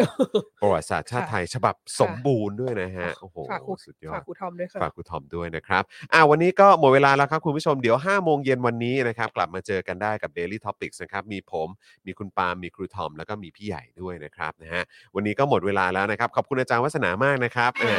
เออ นะฮะ ต้องคำรามทิ้งท้ายหน่อย คำรามเรียกยอดด้วย เออ นะครับ มาเติมพลังทิ้งท้ายให้ให้กับพวกเราด้วยละกันนะครับ นะวันนี้หมดเวลาแล้วนะครับ ขอบพระคุณคุณผู้ชมมาก ๆ เลยนะครับ ที่ติดตามพวกเรานะครับ คุณซุปเปอร์ลีบอกว่า วันนี้ดูทั้งสดและตั้งใจดูย้อนหลังเก็บรายละเอียดด้วยครับเอ่อเรื่อง politic pattern ในเขมรแดง และอิทธิพลจีนแบบ strategic มันมากครับ โอ้โห ขอบพระคุณ สุดยอด ค่ะ มากครับนะฮะก็ดีใจนะครับที่คุณผู้ชมนะฮะเอ่อชอบเนื้อหาแล้วก็รายการของพวกเราด้วยยังไงก็สนับสนุนพวกเรากันด้วยนะครับ วันนี้หมดเวลาแล้วนะครับ ผมจอมยูนะครับ อาจารย์วัฒนาวงศ์สุรวัตรนะครับ แล้วก็พี่ใหญ่ของเรานะครับนะพวกเราลากันไปก่อนนะครับ สวัสดีครับ คุณผู้ชมที่อยากจะสนับสนุนเราผ่านทาง YouTube Membership นะครับ ง่ายนิดเดียวครับ แค่กดปุ่มจอยที่อยู่ข้างปุ่ม subscribe ใน YouTube Channel ของเรานะครับ เมื่อกดปุ่มจอยแล้วก็เลือกได้เลยนะครับ ว่าอยากจะสนับสนุนเราในแพ็กเกจไหน